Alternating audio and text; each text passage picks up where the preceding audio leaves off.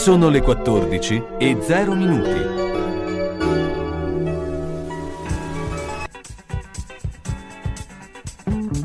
Una produzione Radio San Lucchino. Gli uni e gli altri. Appuntamento dedicato a cultura, informazione, sport, intrattenimento e attualità. A cura di Carlo Orzesco. Buon pomeriggio, buon pomeriggio dagli uni e gli altri. Beh, insomma, un pomeriggio eh, molto intenso. Tra l'altro, eh, tra poco eh, arriveranno anche i nostri, eh, eh, eh, diciamo, co- compagni di viaggio, ma come di consueto partiamo con Salvatore Lopresti che è già in linea. Ciao Salvatore, buongiorno.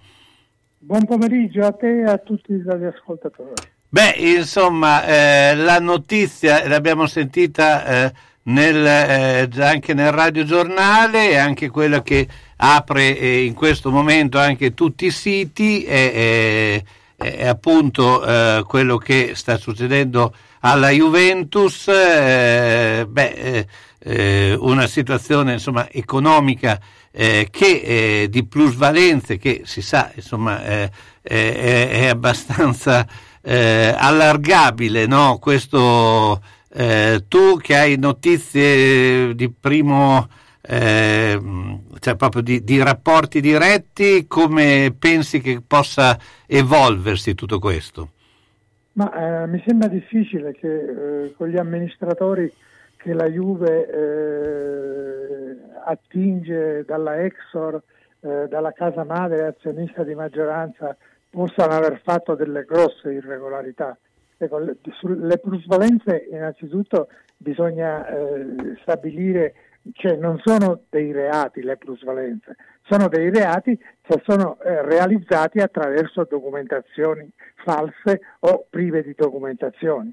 La plusvalenza è un, un, un guadagno se tu compri un, un, giocatore a 30, lo rivendi a 50, hai guadagnato 20. Però di questi 30 con cui l'hai venduto e questi 50 con cui lo hai, lo, lo, lo hai, acquistato e questi 50 con cui lo rivendi, devi avere le, le, fatture regolari.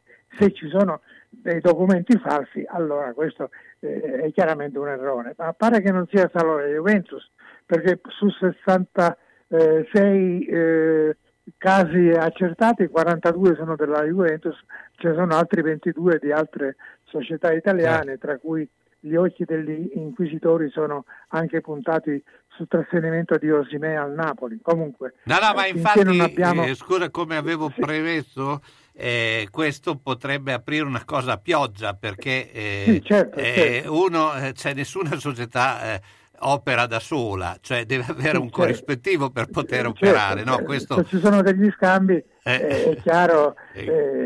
poi, potrebbe quando... mettere veramente in difficoltà eh, una gran parte del mondo del calcio, per cui lì, lì bisogna starci molto attenti. Bisogna stabilire se queste plusvalenze sono state realizzate attraverso documenti regolari oppure attraverso i cosiddetti lenzuoli, certo. eh, quelli, quelle eh, transazioni riguardanti i giocatori eh, valutati una cifra spropositata o addirittura nelle serie minori c'erano trattati giocatori ah, inesistenti. Certo, cioè, no, no, ma infatti... Su questo la magistratura eh, più che la Covisoc eh, devono eh, eh indagare e stabilire eh, cioè, d'altra parte la Juve e molte altre società, essendo quotate in borsa, sono soggette a controlli che eh. dovrebbero essere abbastanza rigidi. Ma, eh, noi ci auguriamo eh, per il bene che vogliamo al gioco del calcio, non, non c'entrano le società, che eh, eh, queste accuse siano infondate, perché eh, trovare gli oggetti de, de, dell'amore dei tifosi eh, che commettano irregolarità così pesanti eh, non è positivo per tutto il movimento del calcio. Certo, giustamente. Senti invece l'altra notizia eh, è eh, questo eh, spareggio dell'Italia eh, piuttosto complesso, ma giustamente come dice anche Mancini è complesso anche per gli altri però Sì, eh, eh, eh, ovviamente eh, insomma eh, tanto eh, si sapeva che comunque eh, almeno una squadra forte e di livello l'avresti dovuta incontrare per passare e arrivare ai mondiali no? con gli spareggi. Ah, sicur- sicuramente il secondo turno di, di- di- eh, di queste finali, di questi spareggi, sarebbe stato in ogni caso pericolosissimo. Ci è capitato il Portogallo di Cristiano Ronaldo, a meno che la Turchia non faccia una sorpresa, non, non concretizzi una sorpresa nel primo turno. Eh, per quanto riguarda il- la Macedonia del Nord, sul piano teorico, così sul piano tecnico, eh, siamo nettamente superiori, quindi è una partita che non dovrebbe nascondere incide in misura superiore a quella di qualsiasi partita di calcio, Certo, ecco. dove, dove la prima può sempre perdere con l'ultima. Eh, succede raramente, ma succede anche questo. Sì. Quindi il, eh, l'importante è prepararsi a questo doppio confronto, soprattutto al secondo, con la massima concentrazione, la massima umiltà e il- con l'atteggiamento con cui ci siamo presentati agli europei e non a quello che è successo dopo. Ecco, Quindi- diciamo che se perdiamo con la eh, Macedonia del Nord, poi meritiamo di stare a casa. Allora meritiamo di essere eh, cacciati a, a calci nel sedere. Certo, cioè, quindi, eh, quindi, insomma questo è il concetto, però come hai detto giustamente eh, insomma, può, può anche succedere che perdi da una squadra di eh, caratura inferiore. Il Bologna domenica scorsa effettivamente ha provato questo perché il Venezia eh, ha vinto anche meritatamente perché insomma, ha sì, fatto un certo. gol, però sostanzialmente eh, come diciamo livello è eh, inferiore, almeno sulla carta. Senti invece il campionato, presenta oggi un Juventus-Atalanta che decisamente è una partita molto interessante. eh, È molto delicata anche, sia per, per come la Juventus arriva a, a questo, a questo confronto contro una squadra eh, estremamente pericolosa e estremamente forte. Eh, ci arriva eh, dopo essere stata travolta da, eh, per 4 a 0 nella partita di, di- di- di- Londra col Chelsea e essere eh, stata investita da questo autentico tornado del sequestro di documenti effettuato dalla Guardia di Finanza nella sede di Vinovo e, e quindi con una- uno stato d'animo sicuramente non, eh, non ideale. Eh, i, i giocatori per la sconfitta di Londra e i dirigenti per, per- per- per questo nuovo scandalo che sembra doverli investire. Ecco, poi domani c'è anche un Napoli-Lazio che eh, insomma è una partita eh, sicuramente intrigante, anche perché il Napoli dopo eh, ha avuto una settimana piuttosto faticosa e impegnativa, no? Sì, certo, eh, il Napoli deve anche eh, fare i conti con il dopo Osimè, visto che per almeno tre mesi il centravanti non potrà essere utilizzato. Ha subito un incidente estremamente inusuale, estremamente raro nel mondo del calcio, ma eh, sicuramente grave e che eh, non, non fa pre- presagire un rientro eh, in tempi eh, brevi. Quindi eh, già si temeva per la Coppa d'Africa, ma eh, evidentemente la Coppa d'Africa Osimè in queste condizioni non potrà neanche pensare più di disputarla. E quindi il Napoli deve cominciare a prendere le misure a questa emergenza, lunga emergenza, e trovare appunto le soluzioni che possano consentirgli di eh, procedere eh, in, eh, con una regolarità non lontana da quella che l'ha portato eh, finora in testa alla classifica. Eh, sui- nel- nel- eh, contro, dovrà affrontare la Lazio che negli ultimi tempi ha migliorato eh, eh, notevolmente eh, le, le- sue prestazioni, sembra che eh, la squadra cominci ad assimilare nel migliore dei modi le teorie di Sarri e che quindi eh, diventa un- un ostacolo abbastanza pericoloso anche per il Napoli di Spalletti. Ecco, poi c'è Spezia-Bologna, ovviamente che eh, ci interessa da vicino. Eh, beh, che partita prevedi, anche perché lo Spezia, eh, visto anche il risultato ieri di Cagliari Salernitana, potrebbe eh, avere uno slancio no, per eh, allontanare abbastanza. Certo, lo, lo, lo, Spezia sta giocando benino, sta facendo discreti risultati eh, dopo la, la, la, partenza incerta, eh, mentre il Bologna deve cercare di ribadire i progressi e cercare di magari dimostrare che lo scivolone contro il Venezia è stato un passo falso occasionale e non un campanello d'allarme. Il Bologna ce l'ha le, le, le prerogative, le forze, le qualità per tornare al successo. E ci auguriamo che, che, ci riesca con tutto il rispetto per lo Spezia, ovviamente. Certo, eh, Salvatore, intanto io ti ringrazio come sempre, noi eh, ci sentiamo sabato prossimo. Eh, beh, insomma, eh, speriamo insomma, che quello che eh, abbiamo detto insomma, sia eh, solo una bolla di sapone. Grazie ancora a Salvatore Lopresti, ciao, buona giornata. Grazie a voi e a tutti i radioascoltatori. Per le mete più affascinanti e le proposte più interessanti per un viaggio di gruppo o individuale, in tutta sicurezza nei luoghi più belli del mondo, Sugar Viaggi Tante destinazioni in continuo aggiornamento. Scegli la tua, garantisce Sugar. Gli uffici in via Rivareno 77A a Bologna sono aperti da lunedì e venerdì dalle 9.30 alle 12.30 in completa sicurezza. Sugar Viaggi, telefono 051 23 21 24. Viaggiare A Sasso Marconi ristorante L'Oasi, da 50 anni specialità di pesce e cucina tradizionale. Giuliano ed Anna vi attendono con pasta fatta in casa, carne, pesce, piatti storici e specialità premiate, come le tagliatelle alla bolognese, riconosciute tra le migliori a Bologna dall'Associazione degli Apostoli della Tagliatella. All'Oasi si valorizzano le proposte per dare valore ai propri ospiti, una garanzia per tutte le occasioni nella cornice di un locale storico con ampio parcheggio e sono anche hotel. Sono in via Setta 7 a Sasso Marconi, alla rotonda dell'ex casello autostradale, chiuso la domenica sera. Info e prenotazioni 051 84 16 08 e su Facebook L'Oasi Ristorante Hotel Sasso Marconi. Alla macelleria storica di Marco Borgatti trovi salumi artigianali, salsiccia fatta in proprio, carni italiane certificate di prima qualità, polpettoni e arrosti farciti di propria produzione, a prezzi concorrenziali e con consegna a domicilio. Aperto tutti i giorni dalle 7 alle 13 e venerdì anche dalle 16.30 alle 19.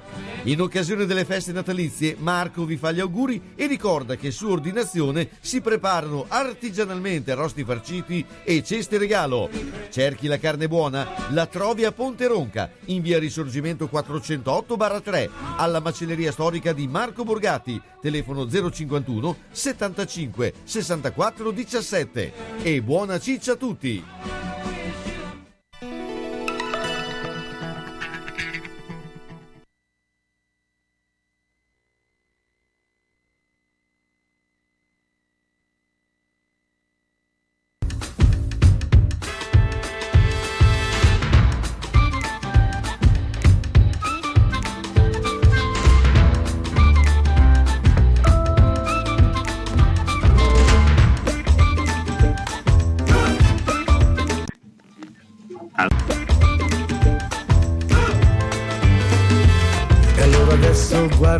Racconto una storia per respirare nuova aria. Sono leggero come un palloncino, sì, mi sento quasi come pollicino.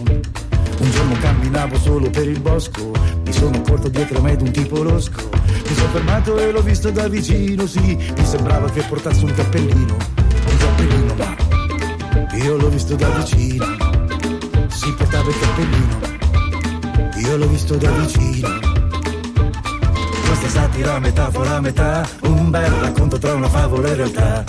Questa satira metafora metà, un bel racconto tra una favola e realtà. Mi sono girato perseguendo nel mio viaggio, lasciando tracce proprio come un vecchio saggio. Mi sono accorto dopo che nel mio cammino i sassi bianchi li rubava cappellino. Ma come cazzo è che sti sassi bianchi si roba cappellino? Questa è satira metafora metà, un bel racconto tra una favola e realtà. Sai che porta vai avanti segui l'onda evitando collusione l'altra sponda scatta sempre la volgare malattia di una brutta sporca e misera bugia. Come l'acqua porta sempre alla memoria il ricordo della vita e della storia. Sai ricordo come Davide e Golia la battaglia in terra santa non è mia tutti i bimbi hanno giocato con la fionda per lanciare un sassolino all'altra sponda. Lascia perdere il cammino della storia lascia perdere la spada per la gloria. Poi la guerra tra gli ebrei e i filistei elementi di ricordo per musei.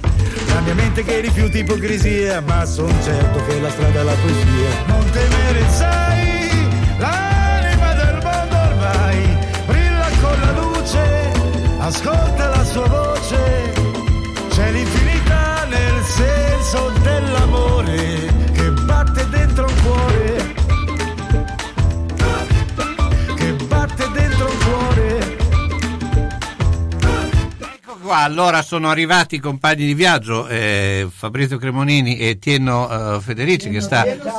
Tieno se riesce ad attaccarla Eh, alla sì, cuffia sì, esatto, lo recuperiamo eh, era Eh, la ricerca. è in una fase di Ma- Sì, ma eh, noi abbiamo con eh, Franco Magli che è già lì in bicicletta. Ciao Franco.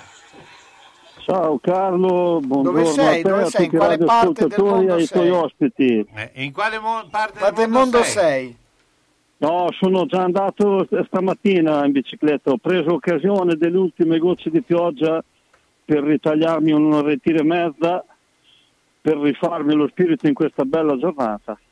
Senti, beh, eh, le, le- le biciclette in Versailles, adesso mi viene in mente questo, questo, eh, brano, però ehm, noi ne vediamo sempre tanti che girano in bicicletta, eh, ma eh, eh, c'è modo e modo per girare in bicicletta, no? Quindi eh, facciamo un po' anche un appello a eh, rispettare, adesso poi anche quelli eh, in monopattino sono eh, ancora forse più pericolosi dei ciclisti. Ecco, ma eh, io credo che sia corretto dire, insomma, rispettate eh, i- il codice, cercate, insomma, se non altro, anche perché uno in bicicletta sicuramente rischia di più di uno in macchina. Eh, insomma, direi di sì. eh.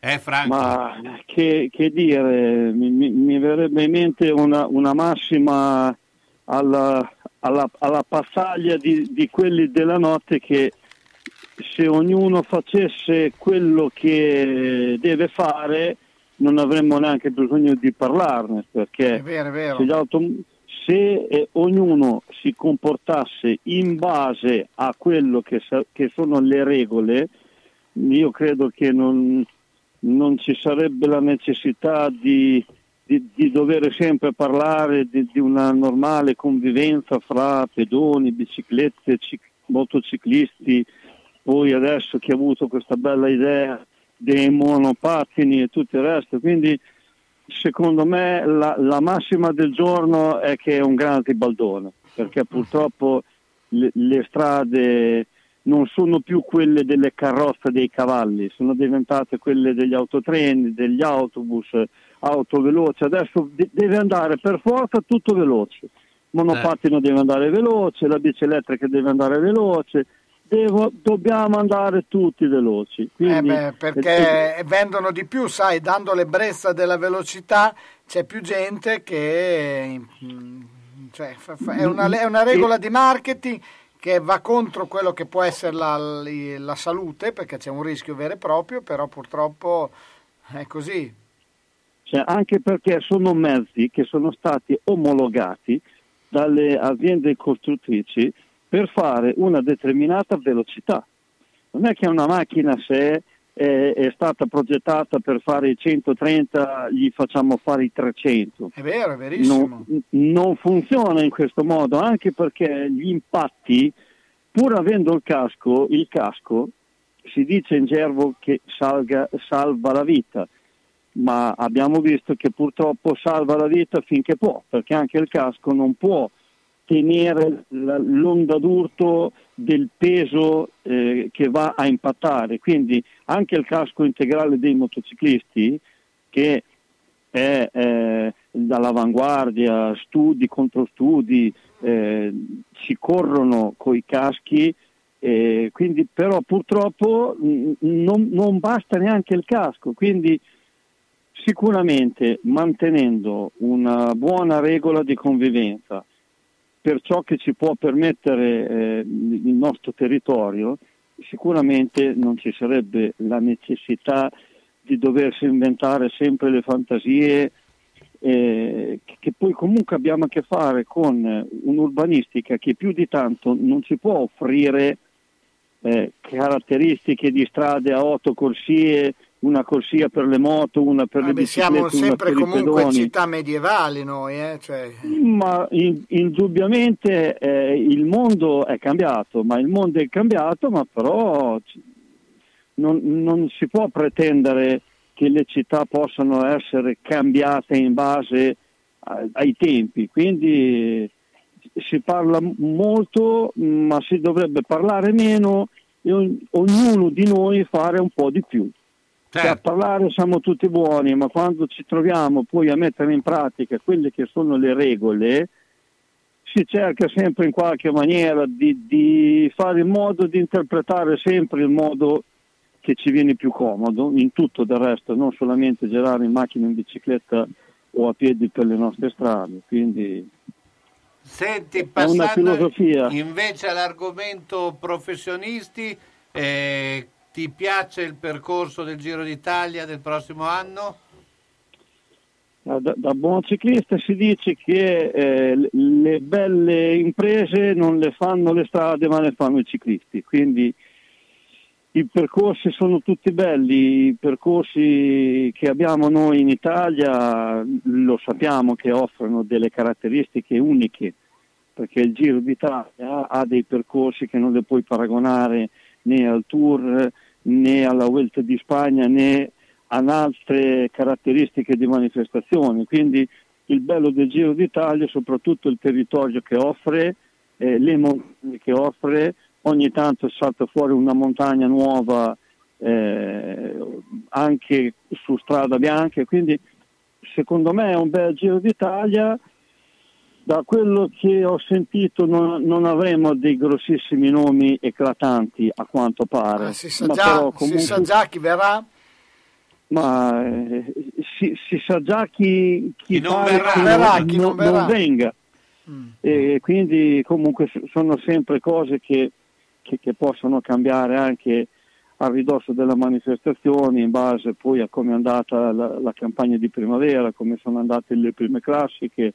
Eh, co- comunque sia la, la cosa fondamentale che mi viene da pensare in questo momento è che si riesca finalmente a eh, fare delle attività sportive che ci diano la possibilità di tornare a una pseudo normalità.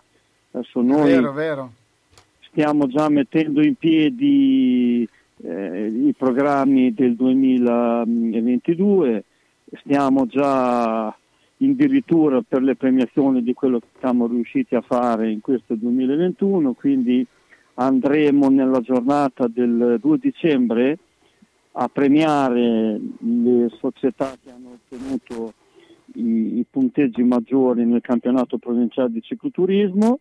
Eh, faremo un'assemblea di tutte le nostre società per, per, per cercare di, di riprendere un- dei percorsi che purtroppo abbiamo abbandonato in questo 2021 causa ovviamente le, le procedure, causa che noi abbiamo, non dobbiamo dimenticarlo, che il nostro ente di promozione sportiva si avvale esclusivamente di volontari, di appassionati, non abbiamo dei professionisti, non viene pagato nessuno, quindi eh, le regole Covid e le paure purtroppo di contagiarsi ci ha portato a una riduzione notevole di tutti coloro che ci venivano ad aiutare anche non andando in bicicletta. Purtroppo con queste limitazioni ci dobbiamo trovare eh, nuove situazioni per poter fare fronte alle mancanze che purtroppo abbiamo, perché il volontariato, non solo nel nostro campo, mi pare che comincia a essere molto latitante perché molti valori sono scemati, molti valori di, di, di amicizia, di comunità, di gruppo, voi per il Covid o no, comunque Poi eh, c'è, un, molto c'è più relegati. c'è un fatto, Franco, che eh, quando si sospende per lungo tempo, come è successo, eh, ci si disinnamora anche perché eh, molti, giustamente, eh, iniziano a fare altre cose, eh, occuparsi di altre cose e quindi eh, mano a mano si, si tendono a, a- staccare no, da quello che era l'attività mh, di so- solita. Per cui eh, bisogna ricostruire tutto un Bisogna tessuto ricostruire, è vero, che vero. non è facile. Ecco. Però è anche vero che molta gente eh, magari eh, sente maggiormente la nostalgia di quelle cose che mancano. eh. Sì. Sì, noi purtroppo ci troviamo anche altre problematiche, che molti circoli aziendali dove avevano il gruppo ciclistico non ci sono più. Certo. Molte realtà che venivano tenute in piedi da persone già, già- già molto mature, eh, non c'è stato dei rinnovamenti e purtroppo abbiamo chiuso nel 2021 delle grosse realtà E, eh, e mo- che e molti purtroppo parte- ci hanno anche in questo periodo lasciato perché adesso eh, faccio anche il E- caso ma dopo eh, avremo un eh, collegamento con Zola Predosa dove ci sarà Claudio Bernagozzi e parleremo eh, in ricordo di Bruno Lolli e beh, insomma personaggi di questo tipo ultimo è stato anche Gianfranco Gozzi insomma eh, personaggi che hanno fatto la storia eh, del podismo, ma anche quelli che hanno fatto il ciclismo amatoriale. Franco, io ti ringrazio come sempre. Franco Magli, ciao, buona giornata. Buona giornata, buon proseguimento a tutti, buona salute e a presto. Vedere e sentire bene, effetti della nostra vita che vanno salvaguardati. Quando serve aiuto, Ottica Bolognina, dove trovi l'aiuto di un occhiale adeguato alla necessità, da sole, da vista o lente a contatto, e quando serve l'apparecchio acustico per risolvere la difficoltà dell'udito. Professionalità, accuratezza del servizio e cortesia che permettono di vedere e sentire bene. Questa è Ottica Bolognina, via Matteotti 37D a Bologna, in corrispondenza della fermata dell'autobus 27 11 21 35, nel tratto percorribile in auto. Telefono 051 631 31 18. La soluzione ideale per vedere correttamente e udire nel modo giusto le parole che compongono la tua vita. Ottica Bolognina. Centro polivalente Lolli Auto, autorizzato Opel. Dal 1969 il punto di riferimento sicuro per l'auto. Esposizione e vendita di tutte le marche, nuove e usate, auto, fuoristrada, veicoli commerciali e scooter. A Zola Predosa, via Dozza 90. Centro polivalente Lolli Auto, officina, carrozzeria, elettrauto, gommista, con personale specializzato che prima ti ascolta, poi risolve ogni problema. Lolli Auto, telefono 051 75 86 50. Salve signor Pietro! Stavo inseguendo l'amante di mia moglie, ha messo la freccia a destra e ha svoltato a sinistra. Io invece ero inseguito dal cornuto, mi si è incastrata la freccia e, E adesso, adesso siamo qua. Quindi... Nettuno Agenzia Onoranze Funebri, disponibile 24 ore su 24 con uffici a Borgo Panigale e a Zola Predosa. Azienda convenzionata per servizi di cremazione e cerimonie funebri. Per informazioni e preventivi Nettuno Agenzia Onoranze Funebri 051 400 131. In garage, pieno, sono stato in cantina, è tutto pieno, non ci si muove più. Perché tutte le volte che o cambiamo i mobili, ah, cosa dici te? Può sempre essere utile un domani. A forza di dire così, non si gira più né in cantina né in garage.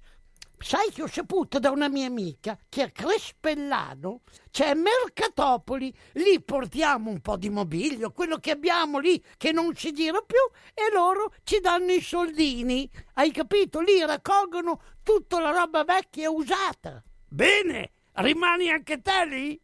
spiritoso. Mercatopoli a Crespellano, via Provinciale 43, 051 672 02 16. Quando vuoi gustare qualcosa di diverso sulla tua tavola e che abbia origine distante, la puoi trovare vicino a casa tua. Ristorante Ponzu a Casalecchio, via Bazzanese 32. La cucina giapponese e cinese, gli aromi e i gusti dal continente asiatico. Direttamente nel locale comodo con ampio parcheggio per la clientela con la simpatia, la cortesia e l'ottimo servizio che Ponzu vi permette di conoscere. Tutti i giorni, a pranzo e a cena, prenotando allo 051 587 2109. Prova la tavola cinese e giapponese. Vai al ristorante Ponzu a Casalecchio, via Bazzanese 32. E se utilizzi il sistema Just Eat, puoi avere anche l'asporto.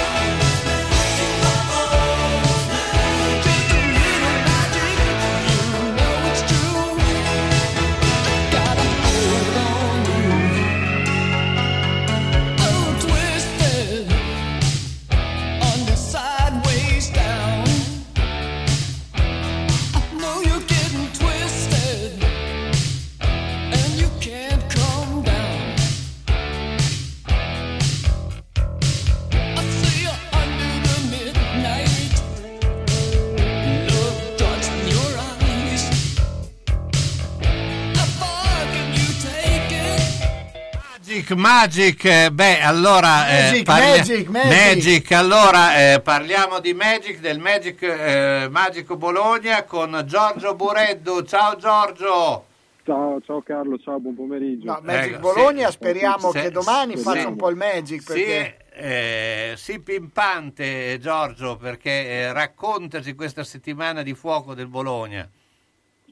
Beh, insomma, una settimana che insomma, poteva essere il grande lancio della, della squadra in, in una zona europea e invece ha fallito il- anche in maniera, devo dire, un po' sfortunata, rocambolesca il, il- il tentativo con, con il Venezia, si ritrova eh, quest'altra partita complicatissima su un campo che tutti definiscono eh, piccolo e, e difficilissimo da, eh, da interpretare, da affrontare, eh, se non altro insomma, per giocare una partita che può tenere vive quelle speranze eh, di, di stare in una zona di classifica che conta, che conta davvero, però ecco sarà una trasferta complicatissima, difficilissima, eh, con un Bologna che insomma come dicevate voi deve, eh, deve rispondere no, al risultato negativo che è arrivato anche un po' in maniera rocambolesca. Ecco, ma eh, Giorgio, questo fatto che eh, comunque si è già iniziato a parlare anche abbastanza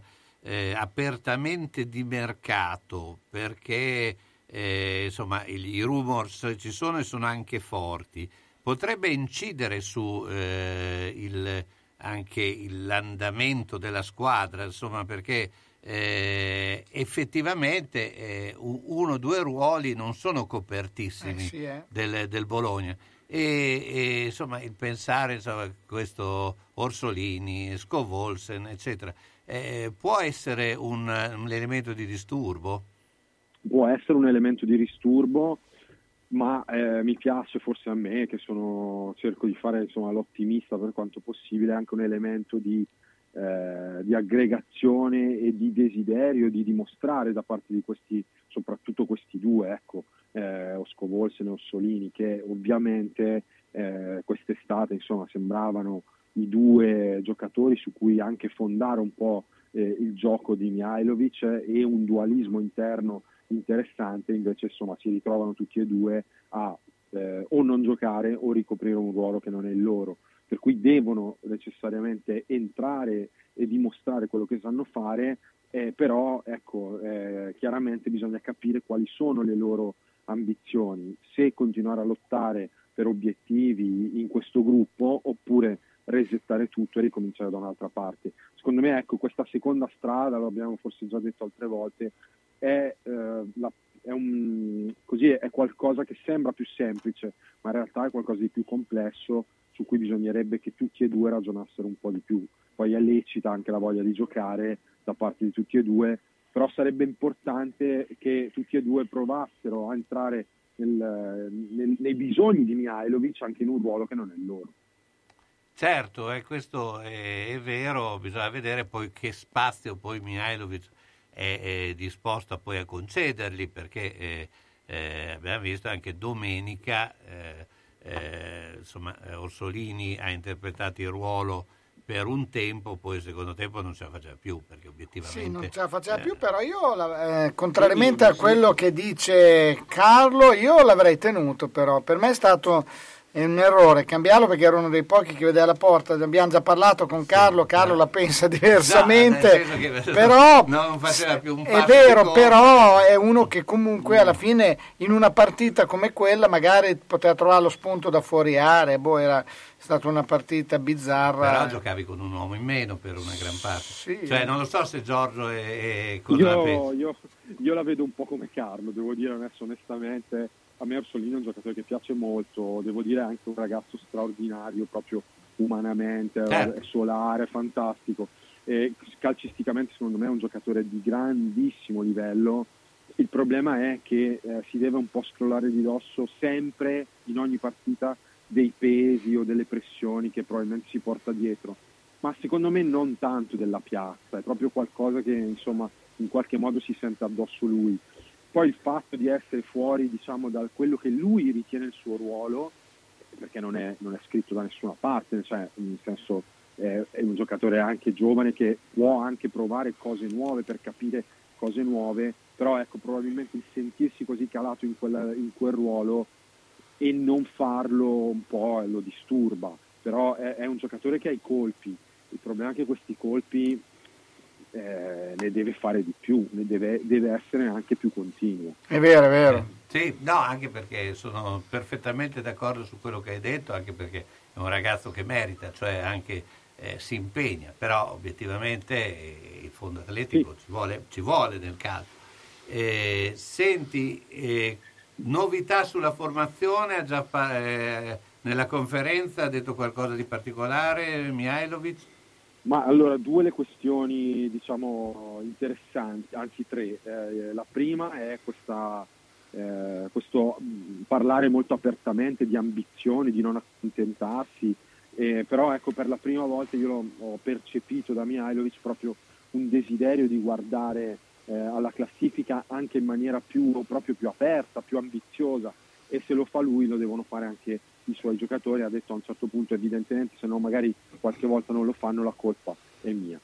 Però il desiderio di ampliare un po' gli orizzonti c'è. L'altro punto è quello di Arnautovic che eh, era stato lo stesso giocatore in un'intervista in nazionale a dire che quando gioca sente un po' di dolore perché si porta appresso eh, degli strascici di, un- di un, um, eh, di un- di uno stiramento e eh, però questa cosa è stata un po' quasi messa da parte eh, da parte del, del- di Mihailovic. Vediamo un po' come si evolverà questa situazione perché chiaramente è- un giocatore fondamentale, un leader su cui bisogna fare attenzione e, e poi insomma l'altra cosa ovviamente è quella legata alla partita in quanto tale, eh, come lo di- dicevo prima, una gara complicata, difficile, però ecco che eh, dopo il- la sfida con il Venezia, dopo anche la sfortunata sconfitta, deve essere per forza un passaggio mh, anche un po' obbligato, ecco, una vittoria sembra quasi un po' obbligata. Sì, anche perché poi con lo Spezia c'è stato que- l'anno scorso dei precedenti Certo, un po' eh, eh, diversi, anche se è uno Spezia che comunque, come dicevamo prima, eh, Eh beh, è un campo no- complicato. no, è un eh. campo complicato, ma è anche una squadra che tutto sommato non sta giocando male, eh, è una squadra che gioca se non altro. Eh, no- non- e quindi eh, potrebbe essere una partita anche più adatta rispetto a un Venezia che effettivamente ha giocato eh, in funzione di non prendere. Ecco. Venezia è una partita che il Bologna doveva, poteva, doveva vincere assolutamente, era molto più facile secondo me quella che quella di domani, onestamente. Io Ce la siamo complicata da soli un po'. sono d'accordissimo, sono d'accordissimo, però ecco, secondo me la grande, la grande forza del Venezia è essere anche umile eh, nel capire una partita, cioè Certo. il grande, eh, veramente il grande passaggio dei grandi allenatori secondo me sta lì, Certo. capire che ci sono partite su cui eh, si può anche giocare male o giocare un calcio brutto, però concreto ed efficace. E, e questo secondo me Mihailovic lo sta raggiungendo un po' adesso, eh, dove tante volte quest'anno l'abbiamo sentito dire non mi piace tanto questo gioco, però siamo più equilibrati, però eh, comunque non prendiamo gol, ne facciamo. È un cambiamento anche tra virgolette quasi culturale, mi verrebbe da dire, che è un, come dire, una prospettiva diversa, più ampia e, e- e anche più umile, perché Eh. giocare eh, così in difesa però insomma, ti permette anche di portare dei punti a casa importanti. Giorgio, ti ringraziamo come sempre. Giorgio Buretto, ciao, buona giornata. Un piacere. Ciao ragazzi, ciao. Ahimè, Ciccio, purtroppo hai una parte di te che non si muove. Però mi hanno detto che da Massetti ha dei materassi che sono incredibili. Sai che risultati?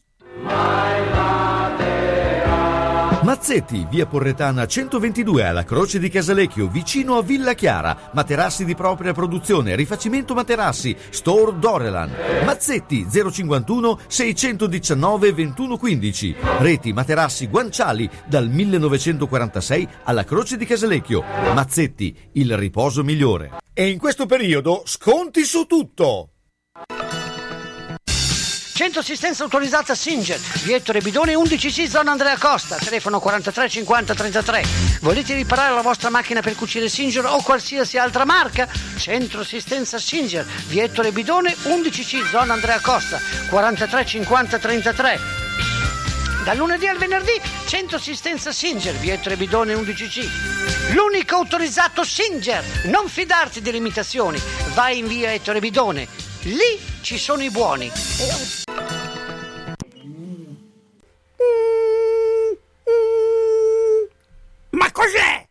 Sono le zanzare che piangono, non passano brisa. Uno solo è Melotti, il Melo Melo. Serramenti, infissi, finestre in PVC, porte blindate e i leder stand for. Via Emile Ponente 252 Quinto, telefono 3109 44. Sono in tanti? Uno solo è il Melo Melo. Melotti!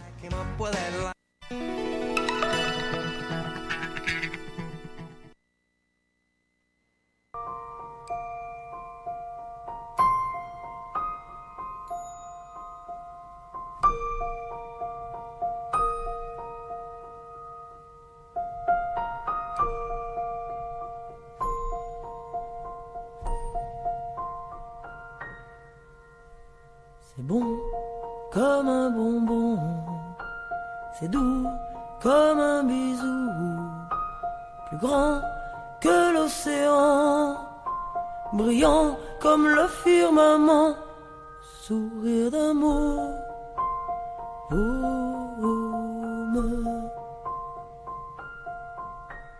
Promesse à l'espièglerie, ça chante comme un chant fleuri Ça se demande pas, ça ne s'achète pas. Le sourire d'amour.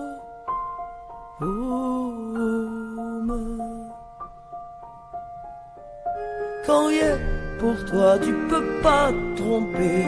Droit en plein cœur, pas celui d'à côté. Quand il est pour toi, tu peux pas te bourrer. T'es le roi du monde et pas gare.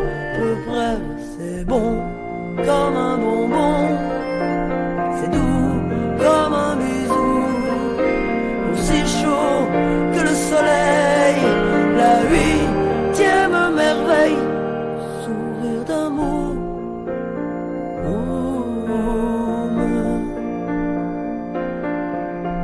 Sucré comme du caramel. Sentiment d'être immortel. Ça stoppe les armes, ça tire les larmes. Le sourire d'amour.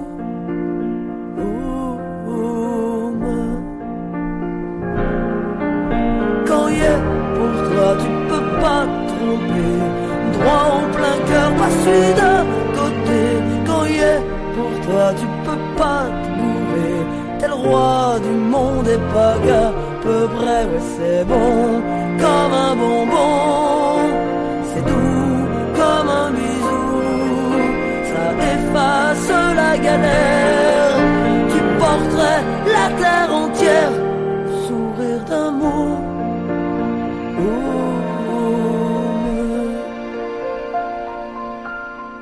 Ce petit plissement de frimousse, c'est la vie qui éclabousse. Et sacrilège s'il est en danger. Le peuple entier se lève, faut pas y toucher. C'est bon comme un bonbon, c'est doux. Allora, allora, adesso andiamo a parlare di scherma anche perché prossimamente, anzi la prossima eh, eh, settimana, eh, la scherma sarà protagonista eh, a Bologna, non solo a Bologna, beh, anche a Foggia, perché si è aggiunta anche la data di Foggia, ma eh, per raccontare l'evento abbiamo il massimo esperto internazionale e forse mondiale di scherma che è Marcello Scissolo. Ciao Marcello! Ciao Carlo, ciao, Ciao, Carlo. ciao, ciao, Io lo so che tu, tu mi vuoi bene e anch'io, ma questa roba qui dell'esperto massimo mondiale. Beh, beh, la oh, noi dobbiamo perché- poi insomma darci un po', se no non ce lo dice nessuno, almeno ce lo diciamo. Comunque un po' di esperienza ce l'abbiamo, non fosse altro per i capelli bianchi e quindi qualcosa la possiamo raccontare. Ecco, allora parliamo di questo evento eh, che è un grandissimo evento, penso che sarà anche eh, proprio anche guardato a livello internazionale eh, perché insomma è una grande rivincita, no? Eh sì, è una di quelle cose che mh, ci si aspetta, insomma, che si ha voglia, eh, forse più il pubblico che gli atleti e noi abbiamo interpretato un po' quello che era il desiderio di tanta gente appassionata di scherma e abbiamo riportato a Bologna, appunto sotto le due torri, l'abbiamo, quest- l'abbiamo chiamato questo evento in Sciabolo, che è appunto la sciabola a Bologna, dove eh, portiamo ormai due mostri sacri della scherma mondiale che sono Gigi Samele e Aaron Zilagi che appunto a Tokyo nel scorso 24 di luglio si sono contesi la medaglia olimpica e quindi hanno di fatto segnato il loro nome nella storia dello sport mondiale di tutti i tempi. E noi li portiamo a Bologna.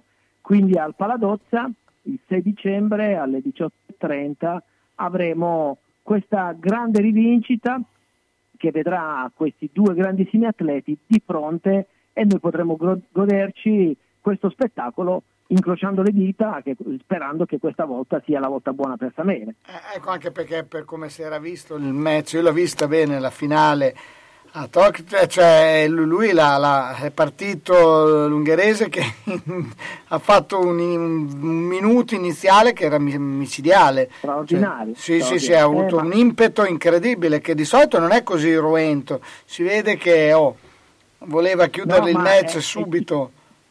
C'è un motivo, c'è un motivo. L'ultima volta che si erano incontrati Zilagi con Gigi, eh, si erano incontrati appunto in una prova di Coppa del Mondo in semifinale in Canada e Gigi l'aveva battuto 15-8. Quindi eh, siccome Samele è un passista, eh, chi come te ha seguito le Olimpiadi se ne è potuto rendere conto Certo. di che cosa straordinaria ha, ha combinato in semifinale. Beh, semifinale è una, rem- una rimonta 13-7. incredibile, una rimonta incredibile in semifinale. Esatto, per 13-7 poi ha vinto quel match 15-13 e eh, Zilagi sapendo appunto del passo di Samele ha preferito prendere immediatamente un po' di vantaggio e questa è stata una scelta vincente, ma lì poi è venuto fuori il marziano che è Zilagi perché ricordiamo al grande pubblico che Aaron Zilagi è quel ragazzo, quel giovanotto direi che nelle ultime tre Olimpiadi si è portato a casa tre medaglie d'oro. Infatti, ma adesso a che- in che condizioni arrivano entrambi alla, alla sfida? Allora, le condizioni sono direi buone perché fra poco meno di un mese c'è la prima prova di Coppa del Mondo seria, eh, chiamiamola così, non perché la precedente quella di Orleano non lo fosse, ma perché essendo la prima prova dopo le Olimpiadi è stata da più parti disertata e chi vi ha partecipato come Gigi Samele vi ha partecipato con una, un- una forma direi assolutamente precaria. Invece fra un mese ci sarà una prova di coppa importante e ormai la preparazione va raffinandosi. Quindi noi al 6 di dicembre troveremo due atleti ritengo in splendida forma e potremo go- goderci un grande spettacolo. Ecco Marcello, ti volevo chiedere perché è stato scelto quell'orario, è stato, eh, che è un po' anomalo, no? anche se comunque siamo eh, eh, in pieno weekend. Sì, allora è stata scelta questo, orario perché mh, al di là della- dell'evento clou che sarà appunto il match tra Gigi Samele e Aaron Zilagi, ehm, con la partecipazione di grandi nomi come la Margherita Gamba- Grambassi che sarà conduttrice, oltre che Ballo alias Nicola Balestri che sarà uno special guest perché ricordiamo che Ballo è stato atleta della Virtus Scherma appunto e sarà presente e testimonierà anche la sua esperienza in questo mondo, quello della scherma, saranno preceduti da altri match di altissimo livello perché avremo altri quattro atleti che si sono giocati e si giocheranno le prossime Olimpiadi e in più una cosa che non tutti sono abituati a vedere, un match di scherma per non vedenti, uno sport che Virtus Scherma sta spingendo affinché diventi sempre più partecipato, soprattutto per i giovani non vedenti e sperando che a breve, proprio tramite la Virtus, questo sport possa essere riconosciuto tra gli sport paralimpici. E quindi un inizio alle 18.30 con il match, diciamo la parte clou intorno alle 20. Ah beh, quindi insomma 18.30 poi si andrà avanti insomma, con, eh, con tutta la serie di Poi ci saranno incontri. degli spettacoli nel, me- nel mentre, insomma, eh, contiamo di poter intrattenere il pubblico per eh, due ore e mezza in maniera gradevole, simpatica, divertente. Quindi, ecco Per i biglietti come 18.30. si fa?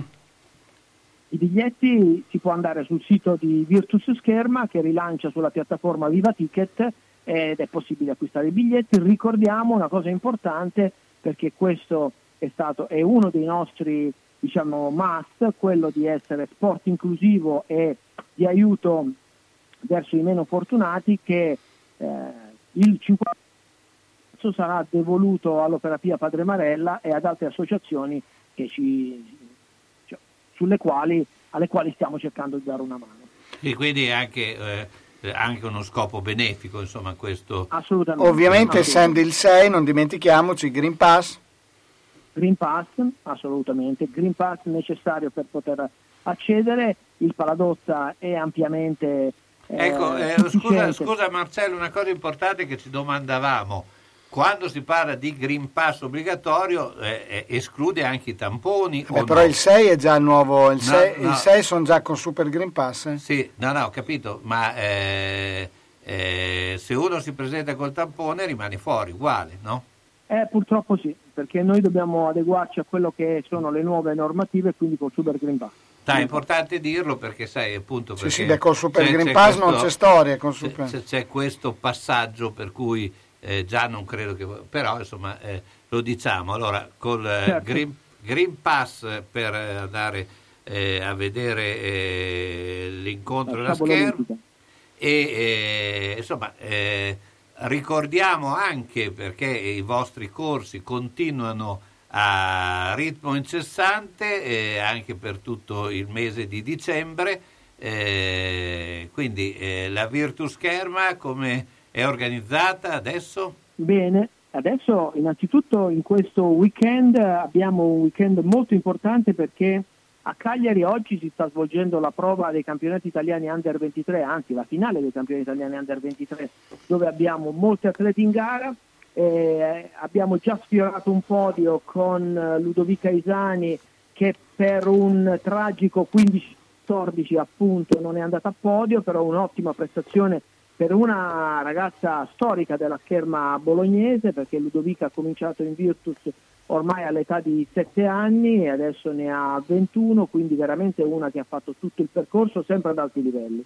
E mentre noi stiamo parlando si sta svolgendo la prova individuale di sciabola maschile all'interno de- della quale ovviamente inutile dirvelo c'è Matteo Neri, Luca Fioretto, Stefano Spadari, Cristian Colauzzi, atleti tutti che puntano alla- ai vertici della graduatoria. Quindi entro sera vedremo che cosa succederà. Domani una prova importantissima a squadre miste, quindi una squadra composta da tre maschi e tre, e tre donne eh, che eh, insomma, ci vede in una condizione di poter ambire a qualche risultato importante e per chi volesse venirci a trovare e avvicinarsi alla scherma siamo sempre allo Stadio Dallara in via dello Sport 4 al primo e al secondo piano l'unica cortesia che chiediamo a chi vorrà venire a provare anche gratuitamente la scherma di iscriverci al- all'indirizzo eh, virtusscherma-libero.it in modo da prendere un appuntamento perché ovviamente per le restrizioni Covid abbiamo necessità di scaglionare gli incontri. E intanto noi ti ringraziamo Marcello Sissolo. Grazie, E, e bocca al lupo. Ciao, buona A giornata. La moda che vuoi è a Lido Fashion. Pellicceria, abbigliamento, capi in pelle e tessuto dei migliori marchi come Fontani, Violante di Visconf, Mailstone, Rosanna Pellegrino. Laboratorio artigianale per rimessi a modello, riparazioni e puliture. Possibilità di permuta della vecchia pelliccia. Lido Fashion, la moda che vuoi è a Casalecchio in Galleria Ronzani e su lidofashion.com.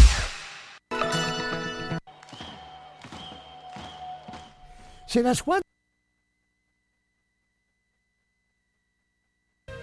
E ben ben, guarda la mia casa. Devo rifare tutto, l'impianto elettrico, quello idraulico, devo aggiustare i muri e imbiancarli e non posso farlo da solo. Devo rivolgermi a un'azienda seria e onesta. Ma perché ti preoccupi? C'è Ciaccio Casa. Pensano a tutto loro, dalle pratiche amministrative alla gestione del cantiere, risolvendo tutti i problemi del tuo appartamento, del tuo ufficio, del luogo dove necessita la loro attività. Con Ciaccio non ci sono problemi e se ci sono te li risolve. Ciaccio Casa, telefono 051 615 1301. Ma perché non ci ho pensato prima?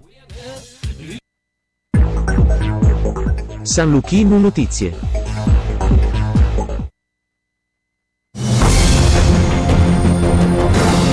Buon pomeriggio dalla redazione. La nuova variante Omicron individuata in Sudafrica spaventa il mondo. Secondo il Centro europeo per il controllo delle malattie, il livello di rischio è alto o molto alto e occorre colmare il gap sulle immunizzazioni. Pfizer e Moderna fanno sapere di essere già al lavoro, ma il primo caso individuato in Belgio e quello sospetto in Germania fanno tremare l'Europa. Rafforzare i controlli negli aeroporti, porti e stazioni ferroviarie, a chiederlo l'assessore regionale alla sanità del Lazio, Alessio D'Amato, parlando della nuova variante Omicron del Covid.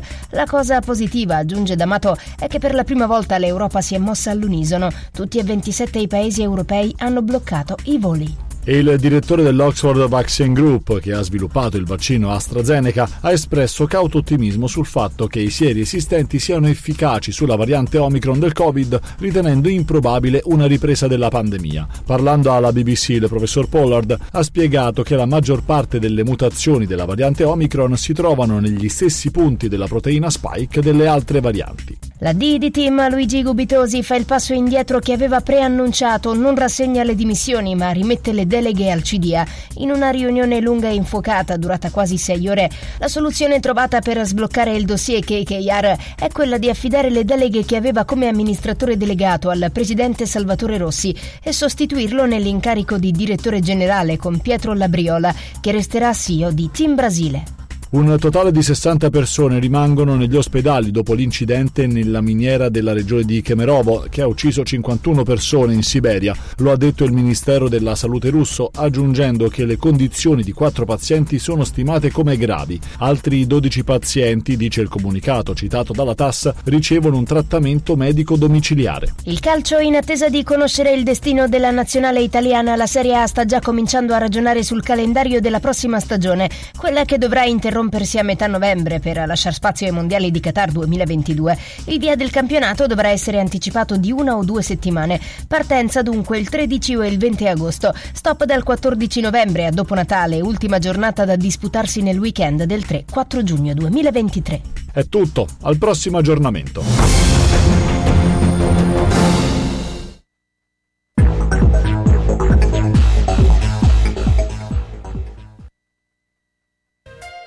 Ben ben, guarda la mia casa. Devo rifare tutto, l'impianto elettrico, quello idraulico. Devo aggiustare i muri e imbiancarli e non posso rivolgermi a un'azienda seria e onesta. Ma perché ti preoccupi? C'è Ciaccio Casa. Pensano a tutto loro, dalle pratiche amministrative alla gestione del cantiere, risolvendo tutti i problemi del tuo appartamento, del tuo ufficio, del luogo dove necessita la loro attività. Con Ciaccio non ci sono problemi e se ci sono te li risolve. Ciaccio Casa, telefono 051 615 1301. Ma perché non ci ho pensato prima?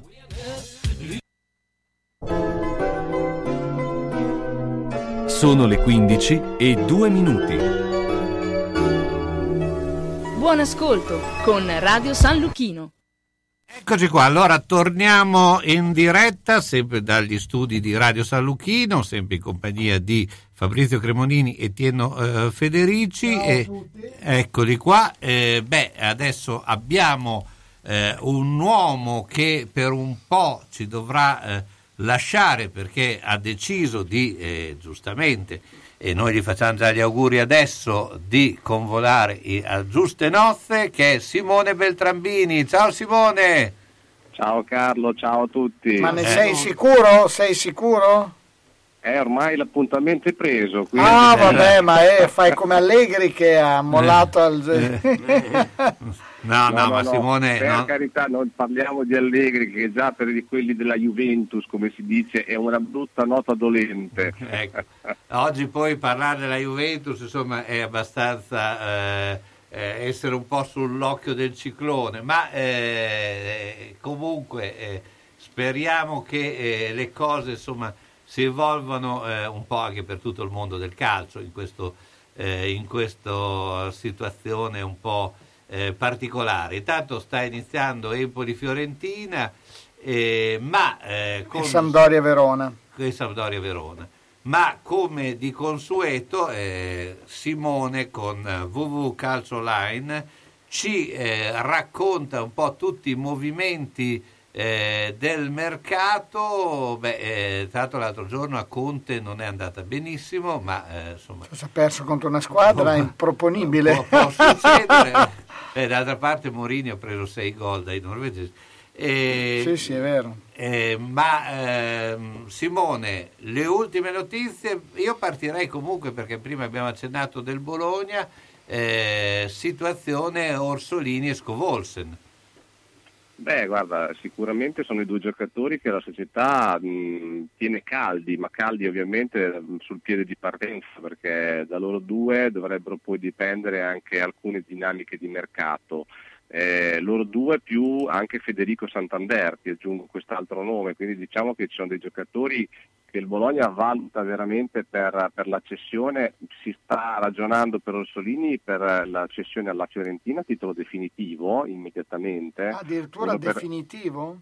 Sì, a titolo definitivo, un'operazione che dovrebbe prevedere un prestito iniziale con obbligo di riscatto alla fine della stagione, quindi di fatto è un titolo definitivo. Poi sai, le sfaccettature del, del mercato sono tante, ma in questo momento da Orsolini dovrebbero dipendere le sorti anche di alcuni acquisti e quindi è lui il giocatore che riporterebbe diciamo, all'interno del Bologna un po' di milioni necessari per fare mercato.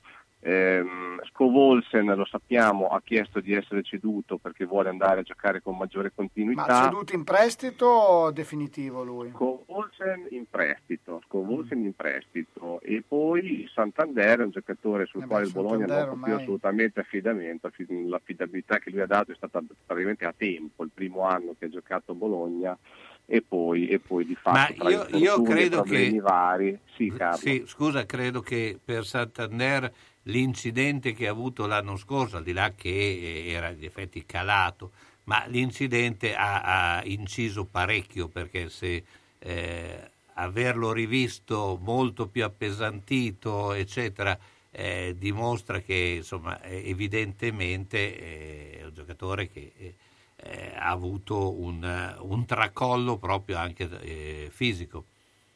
Sì, infatti come dicevo, il, il fattore infortuni per lui purtroppo è stato determinante, tanto che ehm, se ne sta parlando in questi giorni, si- diciamo il Bologna starebbe valutando un- un'ipotesi di scambio con il Benevento eh, per quello che riguarda eh, la Padula, quindi uno scambio semplicemente di cartellini.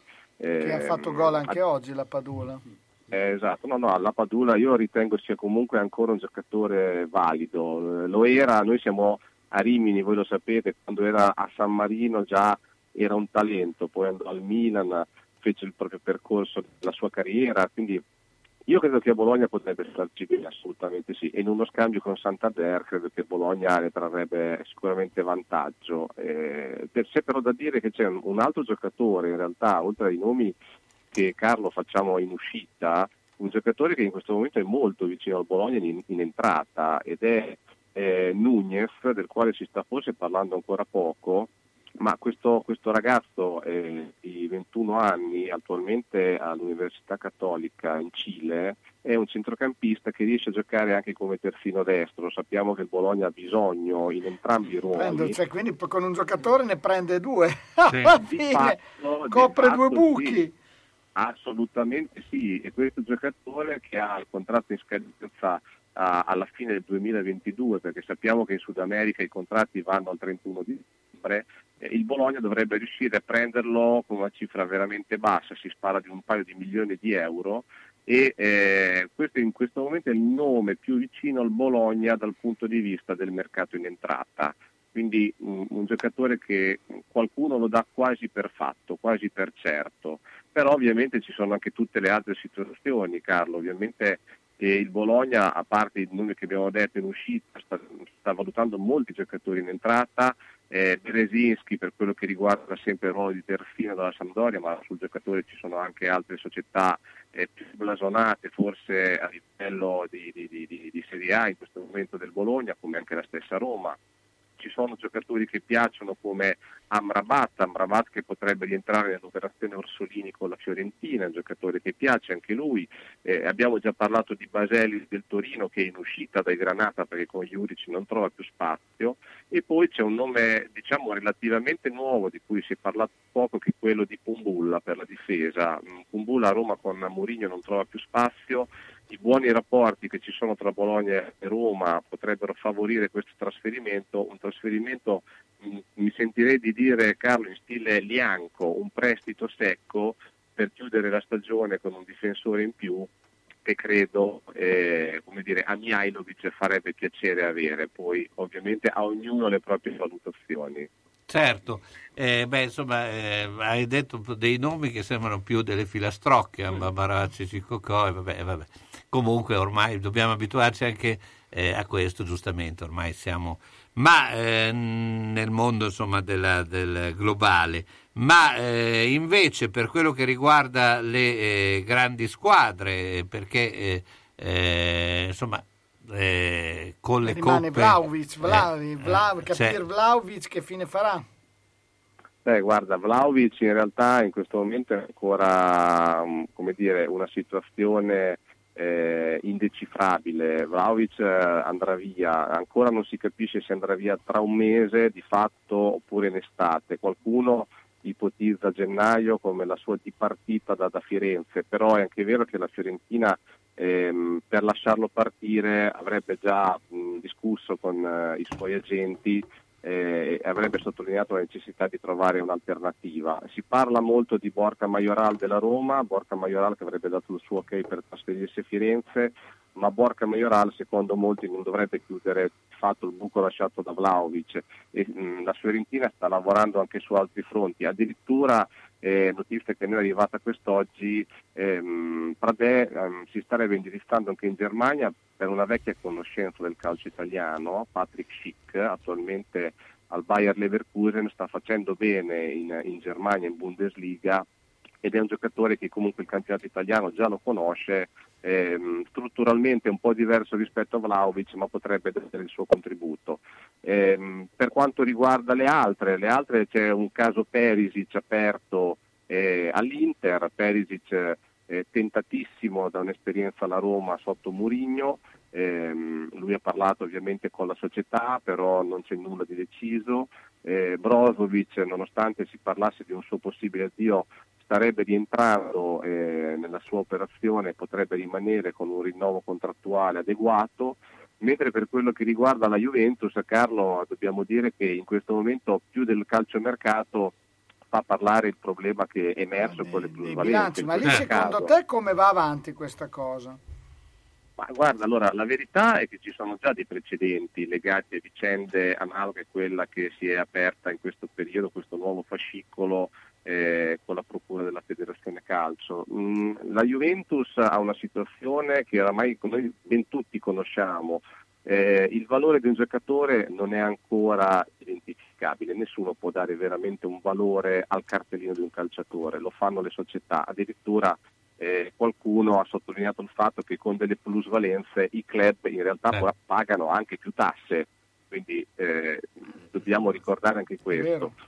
Però è vero anche che ehm, da un punto di vista diciamo, eh, giuridico amministrativo della, della situazione in essere alla, alla Juventus quello che si ipotizza è una penalizzazione eh, come dire, eh, finanziaria, una multa, una sanzione e piuttosto che eh, penalizzazioni in classifica o altre cose, anche perché, ripeto, la situazione non è mai stata veramente normata, a meno che un giorno eh, si andrà a mettere mano al discorso dei veri valori economici dei giocatori, però da un Certo. certo punto di vista eh, la giustizia è, è legata, alle mani legate.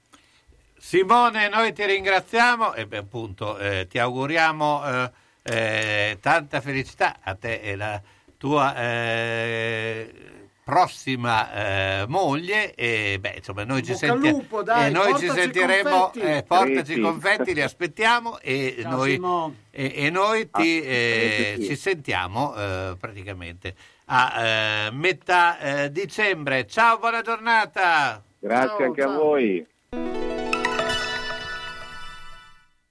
Autocarrozzeria Losi ripara il veicolo in sole 24 ore. Dal 1961, riferimento per l'auto di ogni marca, da riverniciare, lucidare, con esperienza e professionalità. Autocarrozzeria Losi, via Marconi 109 a Casalecchio, telefono 051 57 13 54 www.autocarrozzerialosi.it Onoranze Funebri Serra Aldo propone il miglior servizio per l'ultimo saluto con ampia e accurata scelta di materiali, organizzazione seria e qualificata per ogni territorio e convenzionata Socrem. Con servizio continuato e festivo offre assistenza rispettando il decoro con ampia esperienza. Onoranze Funebri Serra Aldo è a San Giovanni in Persiceto, via Cristoforo Colombo 1, strada dell'Ospedale Nuovo. Telefono 051 82 69 90 oppure 338 77 81 890. Onoranze Funebri Serra Aldo garantisce l'ultimo saluto con delicatezza e professionalità. Della sua parte, Foto Ottica Tugnoli propone la comodità del vedere con lenti giuste, con montature favolose di produzione italiana, occhiali da sole utili tutto l'anno e la competenza nel consiglio e nella valutazione della tua necessità. Foto Ottica Tugnoli è anche in grado di aiutarti nel ritoccare le foto che nel tempo hanno perso di qualità e nel costruire libri fotografici per ricordare nel tempo le emozioni. Foto Ottica Tugnoli, via nazionale 112B ad Altedo, telefono 051 87 16 24. Occhio, eh!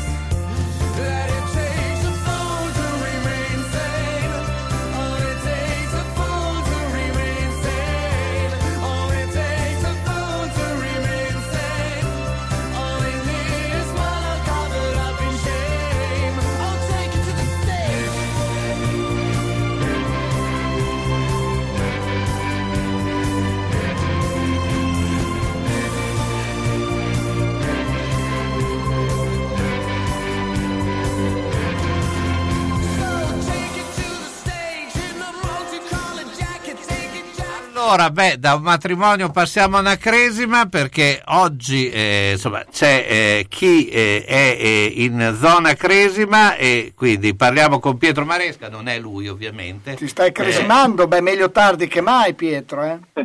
No, io ho giocato qualche anno fa, sì, come... Ciao a tutti, buona... Ciao, ti sei divertito a Torino? Ti sei divertito a Torino? Molto, molto, devo dire, è stata una bella giornata, ehm, bellissimo il Palazzo dello Sport, eh, bel tennis italiano, quindi non si poteva, ho mangiato anche un buon brasato per, per star leggero e quindi non si Devi poteva chiedersi meglio. Poi Mm. mi spieghi perché una nazionale italiana che rischia veramente seriamente di poter vincere la Coppa Davis non la fa vedere sulla RAI? Beh, questo, eh, questa è una bella domanda che bisognerebbe chiedere alla RAI, perché in realtà eh, tennis, eh, soprattutto adesso a questi livelli, dovrebbe stare su... Beh, per me è scandaloso, per me è scandaloso non farla vedere in Rai, cioè veramente... Poi io... Ma sai, eh, Vabbè, la fa vedere Sky, tutto quello che Ma sai, vuoi. il mercato ormai è diventato talmente largo che diventa poi eh, no- non capisci le dinamiche perché anche la dinamica che tutte le partite di calcio le trasmette una sola rete Sì, no, beh, non va bene. non è una cosa eh, così logica, però eh, eh, bisogna adattarci anche a queste nuove realtà, no? Ah, oh, eh, così va al mercato, d'altra parte poi si vede che i risultati vengono e la qualità del servizio offerto c'è su queste reti qua, quindi però tornando anche all'evento live devo dire che sì, è stato veramente molto bello. eh, abbiamo affrontato gli Stati Uniti che comunque è una nazionale forte, eh, anche se Isner ha già i suoi anni, però devo dire due bellissime partite. Ecco, adesso gioca con la Columbia, che lì allora ci sarà un po' più eh, frizzantini, no? Cioè, cose... adesso al di là di quello. Però eh, non è che sia una nazione eh, di grandi tennisti. No, anche se non bisogna sottovalutare niente, ehm, e tornando alle due partite di ieri, devo dire Sonego nella prima è stato molto solido perché aveva un avversario scomodo, eh, Opelka con un gran servizio, eh, è stata anche una partita nel secondo set eh, combattuta che si è conclusa al tie break, Sonego è tra l'altro torinese, quindi penso che fosse doppiamente contento di aver vinto e poi c'era molta attesa per eh, Sinner. Ricordiamo tra l'altro che tutte e due erano all'esordio in Coppa Davis, quindi si poteva anche pagare un po' di emozione, questo non l'hanno assolutamente dato a vedere. Sinner aveva di fronte John Isner, giocatore che sappiamo essere molto pericoloso col servizio, a me è impressionato come Sinner abbia risposto sempre comunque forte, aggressivo, dritto, rovescio, senza differenza a tutta la partita. Nel secondo set ha breccato cinque volte John Isner. ecco. Certo. Senti, invece per quanto riguarda il basket femminile, che eh, eh, insomma eh, ancora non è che vedo eh, ci sia un una grande eh, trasporto anche da parte della stampa locale, ma eh, la squadra insomma sta giocando vabbè, un europeo faticoso, ma ci sta quando tu sei agli esordi, no? Sì, alti e bassi, perché mh, si sapeva per la Virtus che l'esordio in Eurocup eh, sarebbe stato sicuramente difficile, le squadre sono forti, attrezzate, eh, per cui il doppio impegno non era semplice. Eh, in campionato un andamento altalenante, partiti bene, poi qualche sconfitta, e, insomma, ricordiamo che la Virtus viene da due sconfitte a casa consecutive, domenica scorsa contro Ragusa dopo essere stata avanti i primi due quarti e poi direi una sconfitta abbastanza netta contro le francesi in eh, Eurocup eh, giovedì, per cui c'è un attimino da ritrovare compattezza e forse anche un po' di aggressività che mi sembra un po' eh, mancata. ecco. Giovedì eh, hanno dato la svolta a giocatrici che magari avevano meno spazio come ultimamente la Tassinari che ha fatto una gran partita, 12 punti, eh, la Tavarella, bene anche la Cimili, però eh, bisogna mettere forse un atteggiamento diverso in campo e qui deve essere il coach bravo a trovare le giuste motivazioni per il gruppo. Ecco, eh, beh, intanto- fatto della stampa a me sembra che ultimamente un po' più di risalto ci sia per questo sport. Parliamo sempre di una squadra che è nata tre anni fa, quindi l'abitudine anche forse o la conoscenza del grande pubblico eh, a tifare una squadra femminile che ricordo gioca nel campionato di Serie A ai massimi vertici, eh, forse deve ancora avvenire o è un processo un po' più lento da, eh, così, da potersi creare. Devo dire c'è stato un po' più pubblico nelle ultime due partite, la Virtus Arena, e questo è stato comunque positivo. Sì, no, però calcoliamo che adesso è una squadra che eh, gioca a livello internazionale, Esatto. eh, cosa che io mi ricordo perché io seguivo a suo tempo, che comunque si dedicava parecchio spazio, eh, non è mai, anche se faceva Serie A, eh, eh, diciamo con continuità, però non è mai arrivata a questi livelli qui, quindi eh, insomma... eh, Sì, secondo- sì, io sono assolutamente d'accordo con voi. Eh, c'è da dire, vedendo le squadre in Europa con tanto pubblico, che però magari vengono da città dove forse le alternative a livello di sport non so quanto siano eh, all'altezza magari di quello che abbiamo noi, e con tutto eh, Beh, c'è- il bene che si possa Beh, in questo noi abbiamo tante alternative, soprattutto a Bologna c'è, però- eh, c'è tanto. Eh. Però c'è anche da dire che lo sport femminile è, eh, da noi è eh, sempre stato considerato meno, o- o- a parte forse la pallavolo, però comunque eh, nello Eh, sport femminile... di sport di squadra, sicuramente la pallavolo è, è quello più seguito e anche quello forse più televisivo. Eh, devo dire che anche il calcio, per esempio, negli ultimi anni ha mm, ritrovato un po' di, eh, forse di maggiore attenzione da parte del pubblico. Il basket in una città come Bologna, secondo me, ha delle grandi prospettive. Sì. Eh, però non sono diciamo, eh, situazioni che si possano creare così facilmente, bisogna fare magari propaganda nelle scuole, nelle società giovanili, eh, anche nel pubblico femminile. Ecco, questo un po' eh, è l'auspicio, credo, di tutti gli Poi sai, io sono convinto che se arrivano i risultati, Certo. poi alla fine la gente si appassiona, non dimentichiamoci quello che nel passato, non so se vi ricordate, eh, la vela, lo Certo. sci con tomba, cioè alla fine quando hai i risultati e il campione la, la- la gente, la gente si esalta, Berrettini, insomma, cioè la, la Pellegrini, cioè quando, eh, quando hai dei risultati vincenti poi le- il pubblico si appassiona, è la mediocrità che porta alla- all'appia- all'appiattimento anche del pubblico. Senti, è il momento del... D'accordo? Sì, sì, vai, vai. È il momento del pronostico, l'altra volta, eh, bene o male, a metà ci abbiamo preso perché tutti abbiamo dato il gol del, del Verona, eh, del Venezia. Io avevo detto pareggio, eh, avevo Però, messo- tutti, però tutti avevano dato, il gol del Venezia l'avevano dato tutti. Non avevamo detto Io che... non l'avevo dato, io avevo detto 1-0 per il Bologna, purtroppo ho preso solo l'1-0. Allora hai fatto il risultato ribaltato. Vabbè, Nel comunque... frattempo c'è una novità che hanno convocato anche Scovolsen Dove? Allo Spezia, contro lo Spezia. Ah, beh, sì, no, pensavo a... No, no, Scovolsen. Eh, eh, beh, comunque sì, quello era, era prevedibile perché aveva il problema, eh, aveva una prognosi di una settimana, quindi è scaduta. Eh, la prognosi, poi può darsi che domani si prenda un'altra storta. Ma eh, senza andare nel dettaglio, allora il pronostico Spezia-Bologna 1-2. 1-2. Ecco, poi in questa settimana abbiamo temuto quando abbiamo letto esonerato Maresca, ma poi Esatto, quello... lo, lo pensavamo sostituito da Fiorentino, invece no, da Iachini.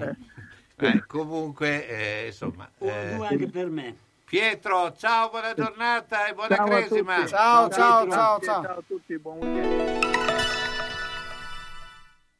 Da DataTrade, esperti Apple dal 1988, trovi tantissimi prodotti ricondizionati a prezzi fantastici. Come MacBook Air, 13 pollici, grado A. Garanzia 12 mesi, a partire da soli 349 euro. Assistenza tecnica Mac e iPhone, toner e cartucce scontate del 10% fino a fine mese. Vi aspettiamo a Bologna, Viale Pietramellara 4, zona Portalame, parcheggio gratuito. Ricondizionati data trade, pari al nuovo, tranne che nel prezzo. Ahimè, Ciccio, purtroppo hai una parte di te che non si muove. Però mi hanno detto che da Massetti ha dei materassi che sono incredibili. Sai che risultati! Mazzetti, via Porretana 122 alla Croce di Casalecchio, vicino a Villa Chiara. Materassi di propria produzione, rifacimento materassi, Store Dorelan. Mazzetti 619 2115. Reti materassi guanciali dal 1946 alla Croce di Casalecchio. Mazzetti, il riposo migliore. E in questo periodo sconti su tutto.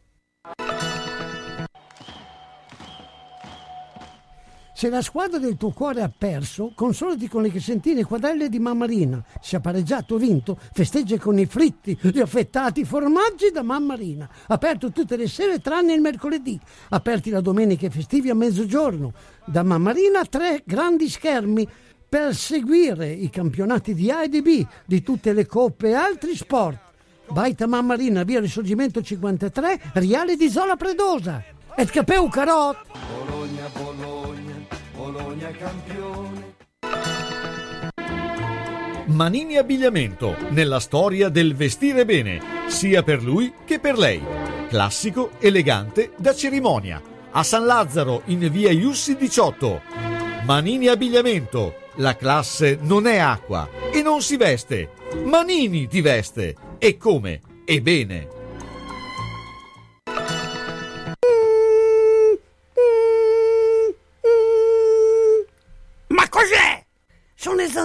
Piangono, non passano brisa.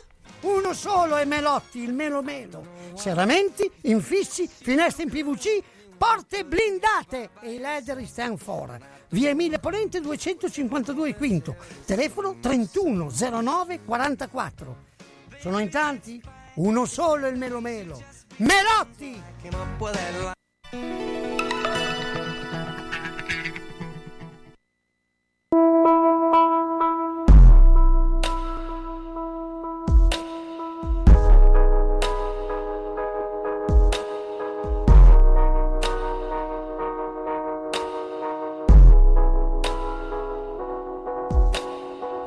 Che mi dicevi, ma tu dove vuoi andare che non conosci il mondo e ti puoi fare solo male, ancora hai troppe cose da imparare, devi solamente stare zitta e ringraziare.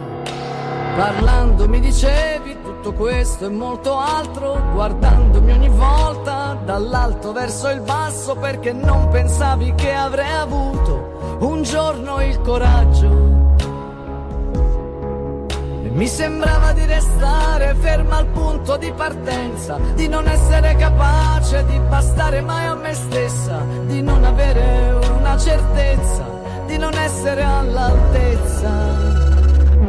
E invece pensa, nessuna conseguenza,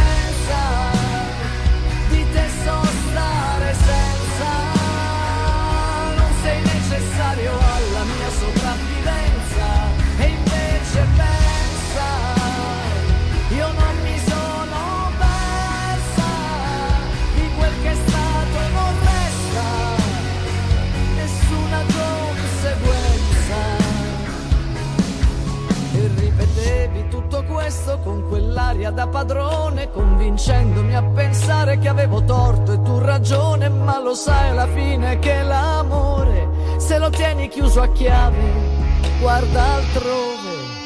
Come se accontentarmi fosse la scelta migliore, come fosse troppo tardi, sempre per definizione, come se l'unica soluzione fosse quella di restare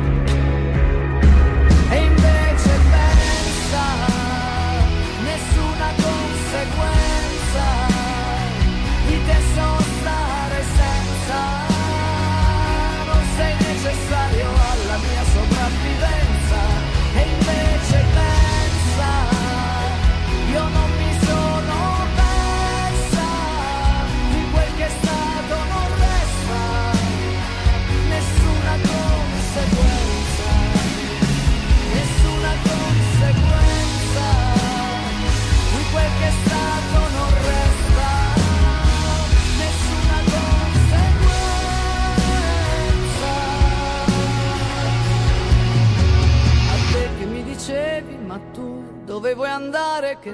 Allora, allora andiamo su una predellina eh, per, eh, per partire verso Guidonia dove troviamo eh, Gigi Terrieri. Ciao Gigi.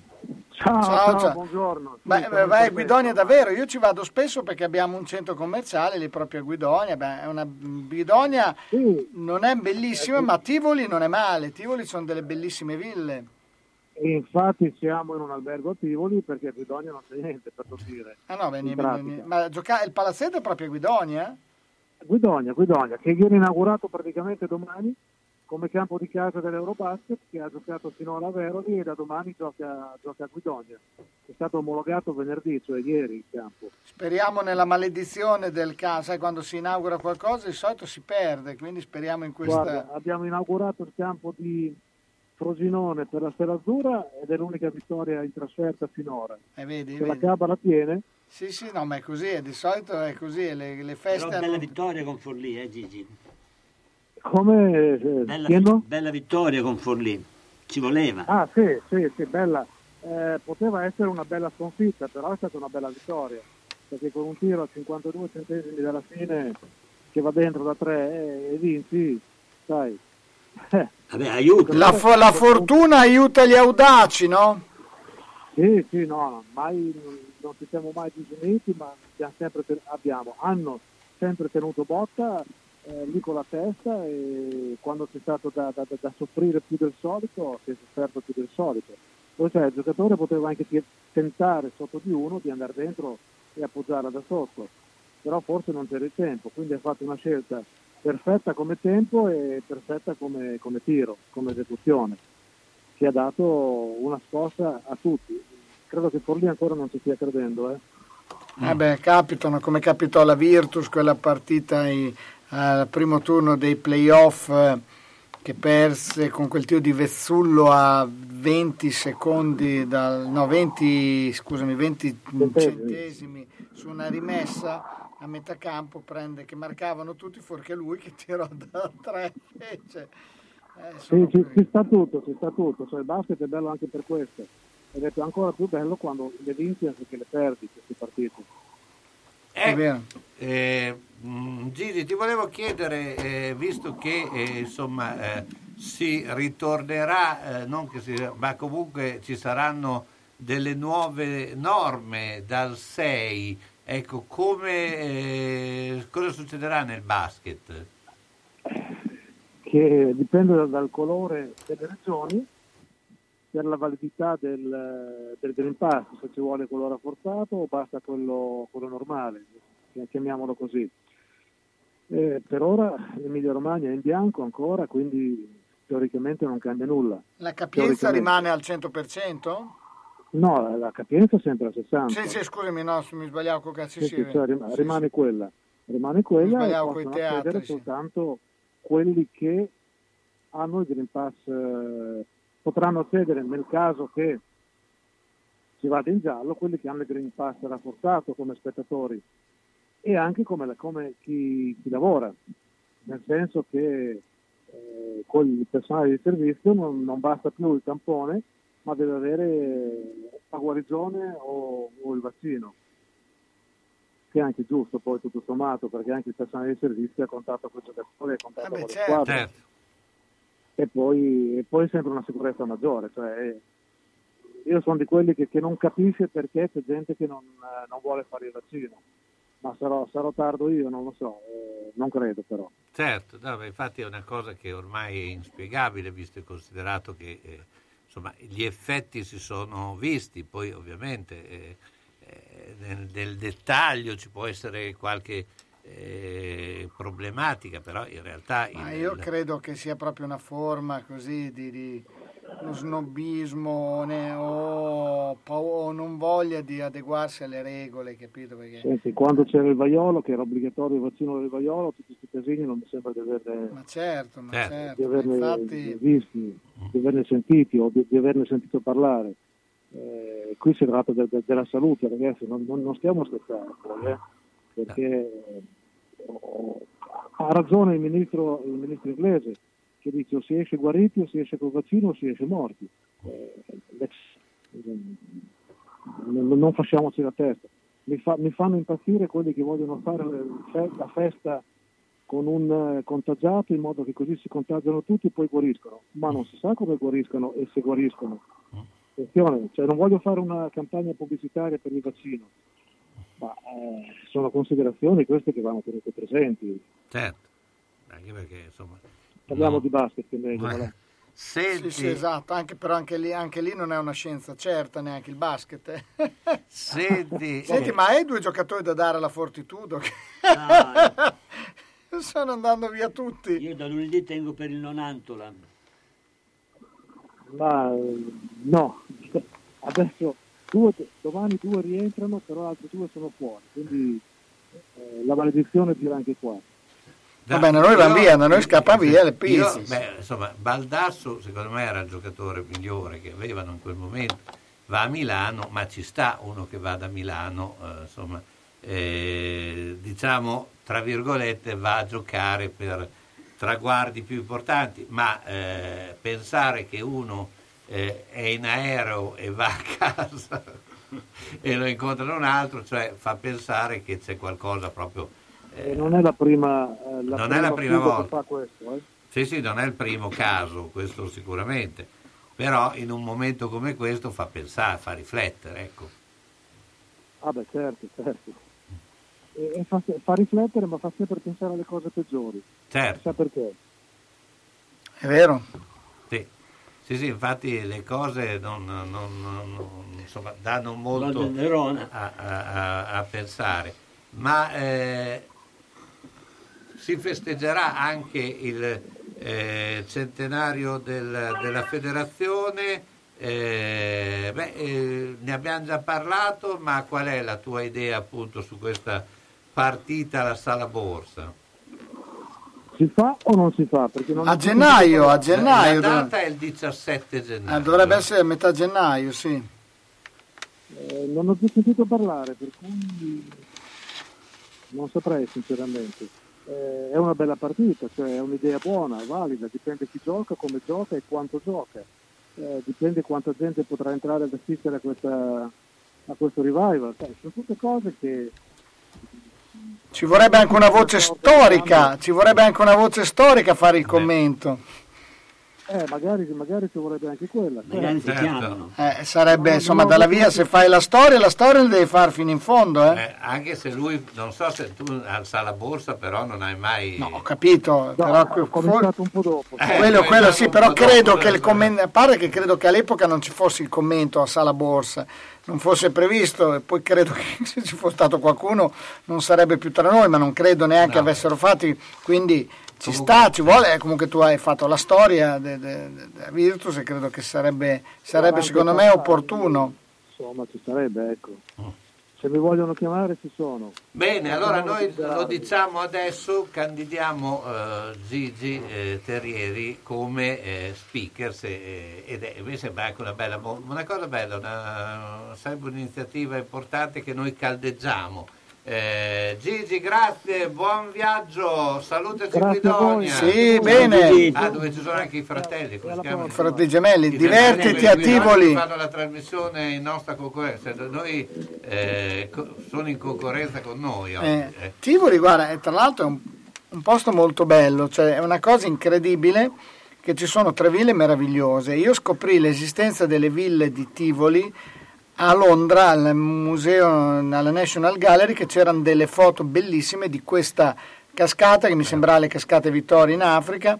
In realtà dopo andai a vedere solo scritto Tivoli. Quando andai a Tivoli, siccome avevo, come dicevo, questo centro commerciale che era lì vicino, quando andai a Tivoli per cercare di trovare queste ville, ci misi penso tre ore a trovarle, non c'era Tipico. un'indicazione. Tipico italiano. Sì, addirittura chiesi a un benzinaio, ma scusi, ma le fontane mi indirizzarono su delle fontane, in- cioè delle cascate, in due- tre fontanelli in centro, cioè è una roba Le proprio... 100 fontane sono a Tivoli. mi Esatto, sembra, no? Quindi cioè, è incredibile come in Italia non riusciamo a valorizzare questo. Comunque, se ti capita, vale a vedere. Villa, cioè, sono tre Villa Adriana, Villa- sono tre ville molto belle dove meri. E comunque, quando le andai a vedere, non eri in ciò. Cioè, ero l'unico che entrò. Stasera che, che pioverà. Gigi, grazie, ciao, buona giornata. Sono stata in garage, pieno, sono stata in cantina, è tutto pieno, non ci si muove più. Perché tutte le volte che o cambiamo i mobili, ah, cosa dici te? Può sempre essere utile un domani.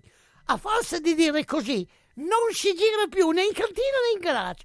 Sai che ho saputo da una mia amica che a Crespellano c'è Mercatopoli, lì portiamo un po' di mobilio, quello che abbiamo lì che non si gira più e loro ci danno i soldini. Hai capito? Lì raccolgono tutta la roba vecchia e usata. Bene, rimani anche te lì? Spiritoso. Mercatopoli a Crespellano, via Provinciale 43, 051 672 02 16. Vedere e sentire bene, effetti della nostra vita che vanno salvaguardati. Quando serve aiuto, Ottica Bolognina, dove trovi l'aiuto di un occhiale adeguato alla necessità, da sole, da vista o lenti a contatto, e quando serve l'apparecchio acustico per risolvere la difficoltà dell'udito. Professionalità, accuratezza nel servizio e cortesia che permettono di vedere e sentire bene. Questa è Ottica Bolognina, via Matteotti 37D a Bologna, in corrispondenza della fermata dell'autobus 27 11 21 35, nel tratto percorribile in auto. Telefono 051 631 31. Soluzione ideale per vedere correttamente e udire nel modo giusto le parole che compongono la tua vita. Ottica Bolognina. Pieno rispetto dell'ambiente è la filosofia di Ara Rino. Ci occupiamo della compravendita di rottami ferrosi e metallici e siamo autorizzati al recupero di rifiuti in ferro, acciaio e ghisa, di metalli non ferrosi e loro leghe e al trasporto e stoccaggio di rifiuti non pericolosi. Siamo iscritti all'Albo Nazionale Gestori Ambientali. Ara Rino è a Castelmaggiore in via Magnani 5D, telefono 051 50 51 46. Centro assistenza autorizzata Singer, Viettore Bidone 11C, zona Andrea Costa, telefono 43 50 33. Volete riparare la vostra macchina per cucire Singer o qualsiasi altra marca? Centro assistenza Singer, Viettore Bidone 11C, zona Andrea Costa, 43 50 33. Dal lunedì al venerdì, Centro Assistenza Singer, Viettore Bidone 11C. L'unico autorizzato Singer. Non fidarti delle imitazioni. Vai in via Ettore Bidone. Lì ci sono i buoni. Una mia amica è stata nel paese dove si mangia più frutta. Dove? A Macedonia. A proposito, non vedo più la signora Arancia fare la spesa. Ah, per forza, mandarino. Ortofrutta Vasta, via Saragozza 91A, telefono 051 64 46 426. Frutta, verdura e primizie di alta qualità. Vasta è un bolognese si sa, noi bolognesi non scherziamo, eh? Eh, frutta Vasta, se vuoi star bene.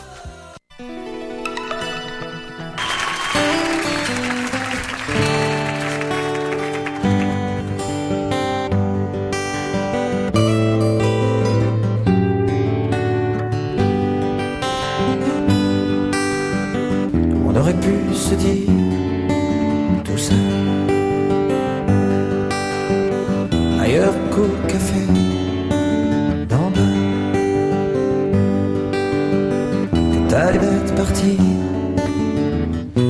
même pas revenir. Mais en tout cas, ce qui est sûr, c'est qu'on pouvait en rire. Alors on va se quitter comme ça. Comme des cons devant le café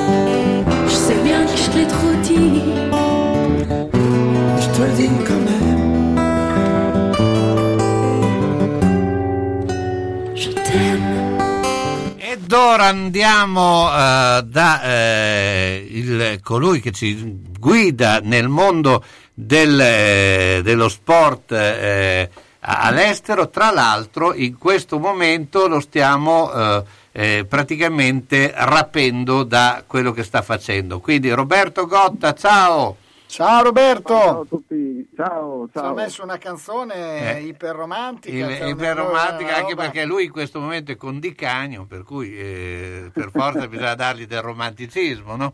Con Di Cagno? Sì. Esattamente, sì, stiamo registrando la puntata, diciamo, eh, la nuova puntata del programma di Cagno sulla Premier League che parlerà di stadi, quindi è un argomento molto caro a tante persone. Eh beh, eh, E cosa- quali saranno? Puoi anticiparci qualcosa? Beh, chiaramente quello del West Ham in cui ha giocato per alcuni anni è quello che gli è più caro, poi anche quelli, eh, è chiaro che molti, eh, quelli che menziona, di quelli che menziona alcuni non ci sono più, quello dell'Arsenal, quello del Tottenham, però ci sono Anfield, Old Trafford e poi faremo anche un excursus nel presente con gli stati nuovi sempre del Tottenham, del Brentford, Mm, stavolta anche un paio di pareri esterni di grandi esperti e scrittori di stadi inglesi. Ecco, beh, eh, c'è questo, infatti noi che siamo eh, ormai eh, in questa eh, telenovela dello stadio, eh, come in- a Londra, in, in Inghilterra, loro, eh, secondo me anche con una certa eh, logica, eh, ad esempio Wembley l'hanno tirato giù e l'hanno costruito nuovo. Ecco, eh, che alla fine potrebbe essere, eh, qui da noi non potrebbe mai succedere, però obiettivamente non, una, non è una cosa poi così sbagliata, no? Ma il problema è questo, che Wembley, fin dall'inizio, eh, allora per noi infatti si parlerà anche di Wembley e di come era visto da noi italiani, per noi è sempre stato uno stadio mitico, è sempre stato uno stadio della nazionale inglese, cosa che da noi non è mai esistito, perché la nazionale sì giocava spesso all'Olimpico, ma non giocava solo all'Olimpico. Però Wembley, e questo lo racconta lo scrittore Simon Inglis, che fra l'altro nell'88 visitò il Dallara per scrivere un libro sugli stadi europei, quindi comunque uno che di stadi ne ha visti tanti, eh, Wembley fin dall'inizio era uno stadio anomalo e per tanti anni era mitico perché a Wembley andavi solo per giocare una partita importante, non esistevano. Adesso dal 90-91 in poi a Wembley, ripreso poi nel 92, si, si giocano anche le semifinali di Coppa d'Inghilterra, ma una volta se andavi a Wembley era per una finale. Quindi la frase vero. we, are, we are going to Wembley voleva dire gioco una partita di finale. Eh, però si, si toglieva quello, Wembley era uno stadio che non piaceva a nessuno di quelli che lo frequentasse, visuale non perfetta, eh, scomodità, ad esempio toilette in numero molto limitato, per cui alla fine dal punto di vista pratico tu dovevi sopportare Wembley perché sapevi che sopportarlo voleva dire vedere giocare una finale, però quando si parla di sopportare uno stadio è chiaro che se poi lo butti giù e lo rifai migliore ci guadagni solo. Certo, cioè, quindi, eh, però insomma, eh, le, le squadre, eh, parte che in Inghilterra quasi tutte sono anche proprietarie no, dello stadio. Sì, è chiaro che hanno- hanno- possono agire con criteri, perlomeno una volta potevano agire con criteri molto diversi. Stadio di proprietà, quindi costruito per il calcio, unicamente per il calcio, con, eh, senza condizionamenti. Insomma, noi abbiamo un Dallara con la pista d'atletica perché chiaramente c'era la volontà di coinvolgere per la pratica dell'atletica, al di là dell'antistadio, si poteva magari sperare di ospitare meeting e tutto. Wembley aveva una pista che non era di atletica ma era per le corse dei cani e dello speedway, perché solo col calcio Wembley, che era gestito da un ente a parte, non si sarebbe mai mantenuto 6-7 partite all'anno, non potevano mantenere uno stadio così. E quindi siamo regolarmente gare di speedway e di corse di cani, di levrieri. Certo, infatti questo era un po' la, la- la, diciamo, dei tradizione che inglese. in Italia non esistono mica. da- Solo a Roma. Solo a Roma. Poi credo che siano neanche più eh, legali. Non Ah, credo lo- che... Devo dire che lo spero, Sì. però non lo so. Sì, non- non, eh, tra l'altro poi c'è, c'è una, ci sono associazioni, eh, soprattutto perché eh, per il recupero dei cani Eh, che corrono perché in effetti eh, so- sono trattati in maniera molto eh, feroce e quindi eh, cioè, lì proprio veramente sono da recuperare non solo fisicamente ma anche psicologicamente quindi eh, non è una pratica bellissima quella corsa dei cani.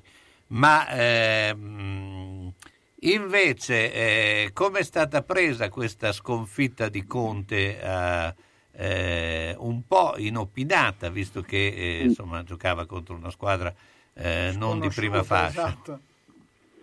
ma eh, è stata presa con un po' di sorpresa perché è vero che non danno molta importanza alla Conference League eh, lassù, però eh, una squadra che ha bisogno di recuperare morale e struttura non può permettersi di perdere una partita del genere. Quindi non è tanto la gravità della sconfitta in sé quanto la gravità della sconfitta che viene a inserirsi in una situazione di necessità totale di non mollare mai. Hai una nuova squadra, devi farla rendere, non puoi permetterti uno stop così anche in una partita poco importante. E, mh, se non vado errato, Conte ha detto più o meno la situazione è questa, ci sono miglioramenti da fare. In pratica ha detto se mi avete chiamato un motivo c'è, perché c'è una situazione da sistemare, ecco, con un po' di pazienza. Non so quanta ce ne sia, però ehm, si è dimostrato l'altro giorno, poi in realtà anche con Mourinho in precedenza eh, ehm, e con... ehm, e con uno Spirito Santo in Europa non sempre tutto era andato bene, però uno ha l'impressione che adesso debba andare bene proprio perché c'è Conte.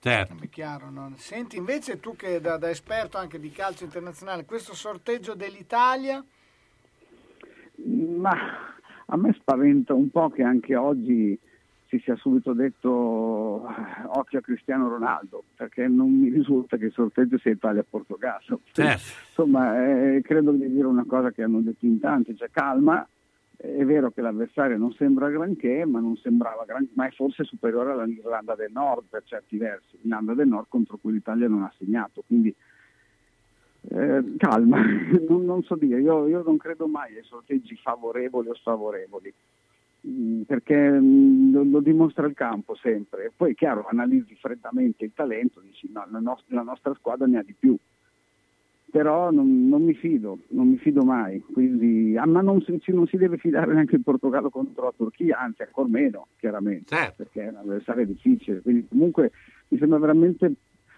un pochino frettoloso e triste parlare già di Italia e Portogallo. No, è vero, è vero, ma è un classico, è quello di, Eh, di sì, andare eh, a sì. battezzare già le cose ancora quando sono... sì, Sì, sì, ecco, eh, poi giustamente dice Mancini, insomma, sono anche gli altri che si devono preoccupare di noi, no? Cioè, Quello fine- sicuramente. eh, cioè, alla, alla fine.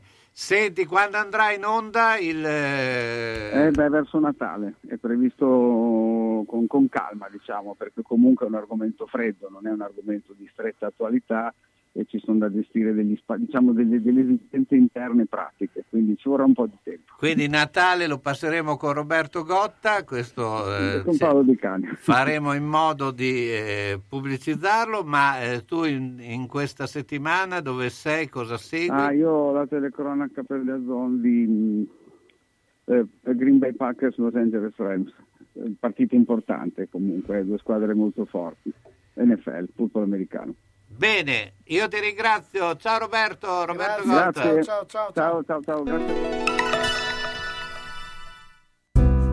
Scegliere un lampadario per la propria casa o il proprio luogo di lavoro non è facile.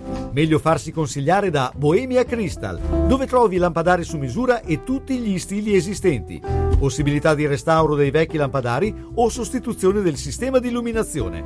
Eccetto domenica e lunedì mattina, Bohemia Crystal consiglia di prendere un appuntamento per visitare il negozio di via Primo Maggio 12 a quarto inferiore 051 76 70 57 oppure 329 097 55 66. A grande richiesta direttamente dalla Fornace, lampadari di Murano in esclusiva. Taglie forti a Bologna? Il meglio è solo da Iudonne Brugi Shop. Non perdete nuovi arrivi autunno-inverno donne e uomo fino alla taglia 80. Vi aspettiamo con tantissime novità. Oltre ai nuovi arrivi Sofia Curvi in esclusiva da Iudonna Lisalù, tantissime proposte per ogni occasione in tutte le taglie. Una collezione frizzante bella e colorata. Novità uomo con la qualità dello stile italiano, con una vestibilità incredibile ed un prezzo senza paragoni fino alla taglia 6XL. E allora vi aspettiamo a Bologna in via Bentivogli 13, zona ospedale Sant'Orsola, dal lunedì al sabato, dalle 8.30 alle ore 13, dalle 15.30 alle 19.30. Parcheggio gratuito in garage adiacente e per maggiori dettagli 051 34 08 93. E se non potete venire a trovarci www.lavetrinadimarina.it. Io donne Brugi Shop, qualsiasi taglia abbiate noi l'abbiamo.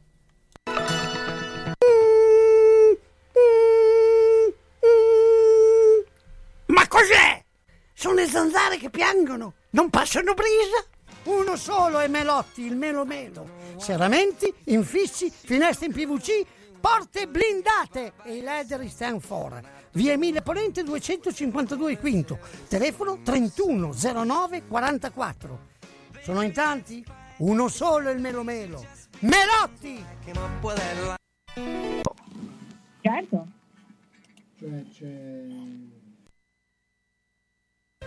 E ben ben, guarda la mia casa. Devo rifare tutto, l'impianto elettrico, quello idraulico. Devo aggiustare i muri e imbiancarli e non posso farlo da solo. Devo rivolgermi a un'azienda seria e onesta. Ma perché ti preoccupi? C'è Ciaccio Casa. Pensano a tutto loro, dalle pratiche amministrative alla gestione del cantiere, risolvendo tutti i problemi del tuo appartamento, del tuo ufficio, del luogo dove necessita la loro attività. Con Ciaccio non ci sono problemi e se ci sono te li risolve. Ciaccio Casa, telefono 051 615 1301. Ma perché non ci ho pensato prima? San Luca. Buon pomeriggio dalla redazione. La variante sudafricana Omicron in Germania lo ha annunciato il ministro della sanità dello Stato tedesco dell'Assia, Kai Klose, secondo cui alcune mutazioni tipiche della nuova variante apparsa nei giorni scorsi in Sudafrica sono state riscontrate in una persona proveniente da quel paese. Anche nella Repubblica Ceca è stato individuato il primo caso sospetto della variante Omicron, lo riporta il Guardian. Contromosse alla variante Omicron nella circolare firmata dal direttore alla prevenzione del Ministero della Salute Gianni Rezza alle regioni. In via precauzionale si legge il Ministero raccomanda di rafforzare e monitorare le attività di tracciamento e sequenziamento in caso di viaggiatori provenienti da paesi o in caso di focolai caratterizzati da rapido ed anomalo incremento di casi. Il governo ha convocato CGL, Cisle Will al MEF lunedì 29 alle 19 sulla riforma fiscale. Lo hanno riferito fonti sindacali. L'incontro con il ministro Franco segue l'accordo politico sulla riforma del fisco raggiunto con le forze di maggioranza la scorsa settimana. Sul tavolo 8 miliardi di euro dal 2022 per disegnare il prossimo taglio dell'IRPEF e dell'IRAP. È stato fermato dai carabinieri per un normale controllo mentre era alla guida dell'auto e una volta sceso ha alzato il braccio facendo il saluto fascista. È successo in una frazione di Bressanone in Alto Adige. Protagonista un giovane di 18 anni appena compiuti. I militari, dopo averlo identificato, lo hanno denunciato per apologia del fascismo. Papa Francesco è tornato a parlare delle torture che subiscono i migranti quando i trafficanti li prendono. Questo succede oggi, ha detto, non possiamo chiudere gli occhi. Lo ha detto ribadendo l'importanza di fare scelte che uniscano il sano realismo con il rispetto della dignità delle persone, ricevendo gli organizzatori del Festival Interculturale di Giavera del Montello. Parliamo ora dell'indagine in casa Juventus. Ammenda o penalizzazione, la vecchia signora rischia, se colpevole, una multa oppure potrebbe pagare in termini di classifica. Le plusvalenze sono regolamentate dall'articolo 31 del Codice di Giustizia della FIGC, ma i giudici hanno ampia discrezionalità. Ammenda con diffida se si forniscono informazioni mendaci, penalizzazione o addirittura esclusione del campionato per, recita la norma, chi tenta di ottenere l'iscrizione ad una competizione cui non avrebbe potuto essere ammessa. È tutto, al prossimo aggiornamento.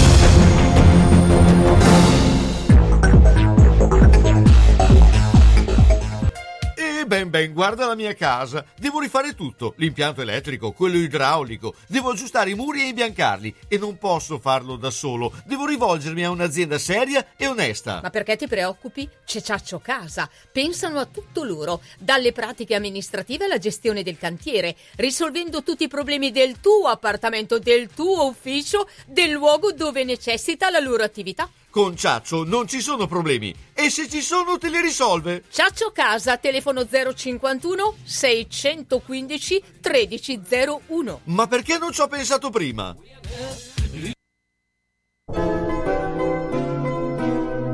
Sono le 16 e 3 minuti. Eccoci qua, eccoci qua, allora sempre in compagnia di eh, Fabrizio Cremonini Eccoci, e ragazzi. Federici, ma eh, eh, in tante voci maschili finalmente una Oh, voce era femminile era e ora. squillantissima eh, Viva le donne! no- nonostante eh, insomma eh, butti a terra tutti gli avversari eh, Simonetta Mignardi, Judo Club Castenaso. Ciao Simonetta. Ciao Carlo, ciao Fabrizio, Ciao. buon pomeriggio. Beh, do- dobbiamo parlare con te della violenza contro gli uomini, visto che Ah, guarda, ti dirò, adesso siamo in ufficio, io e la mia collega Michaela, e ci stiamo attrezzando anche per questo, eh, eventualmente. Certo. Ecco, anche perché, eh, insomma, eh, visto che eh, insomma, eh, queste giornate, eh, io credo che le giornate non deve essere una sola in questo sulla violenza femminile, ma eh, voi, eh, come Judo Club Castenaso, fate eh, appunto eh, corsi di difesa personale, io ribadisco, eh, frequentateli perché eh, sono un deterrente, non è che vi eh, risolvono il problema, però vi fanno affrontare eh, con più serenità anche eh, tutte le fasi della vita, no? Sì, come hai detto tu giustamente, questo è un tema sensibile nel quotidiano, tutti i giorni. tutti i giorni bisognerebbe affrontarlo e saperlo affrontare. È vero. Eh, la cosa importante è assumere l'atteggiamento giusto perché è logico che se un Marcantonio mi sorprende alle spalle e cerca di aggredirmi, io non potrò mai stendere a terra il Marcantonio, assolutamente, però posso offrire proprio in virtù di, di questi corsi di difesa personale un atteggiamento che può in, in qualche modo destabilizzare l'aggressore e questo è già importante. Mi servono quei, quei pochi attimi di smarrimento dell'aggressore per darmi alla fuga, su questo non si piove.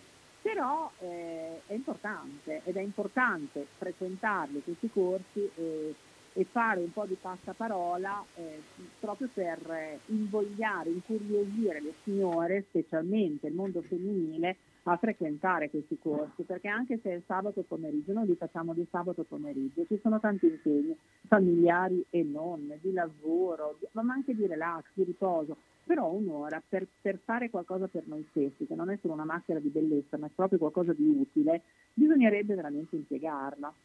Certo, no, anche perché appunto eh, eh, purtroppo ormai è, è talmente diffuso questa, Certo. eh, eh, questo modo insomma di eh, questo vale anche per gli uomini, eh, che non vale solo per le donne. No, però, no, vale, per- vale per Certo, tutti, assolutamente sì, ma però è anche vero che se eh, ci si eh, protegge mh, neanche tanto eh, con la forza, ma eh, con la capacità di sapere prevenire l'eventuale problematica, no? Ecco. Certo, Poi è chiaro quello che certo, succede in certo. casa, perché molte volte parliamo di eh, situazioni casalinghe, quelle eh, sono eh, altre storie, però eh, alle- all'esterno eh, insomma avere anche una maggior presenza di spirito eh, conta. Ma dopo Conta, quanto tempo si acquisisce un po' di capacità di autodifesa, insomma, da essere mm,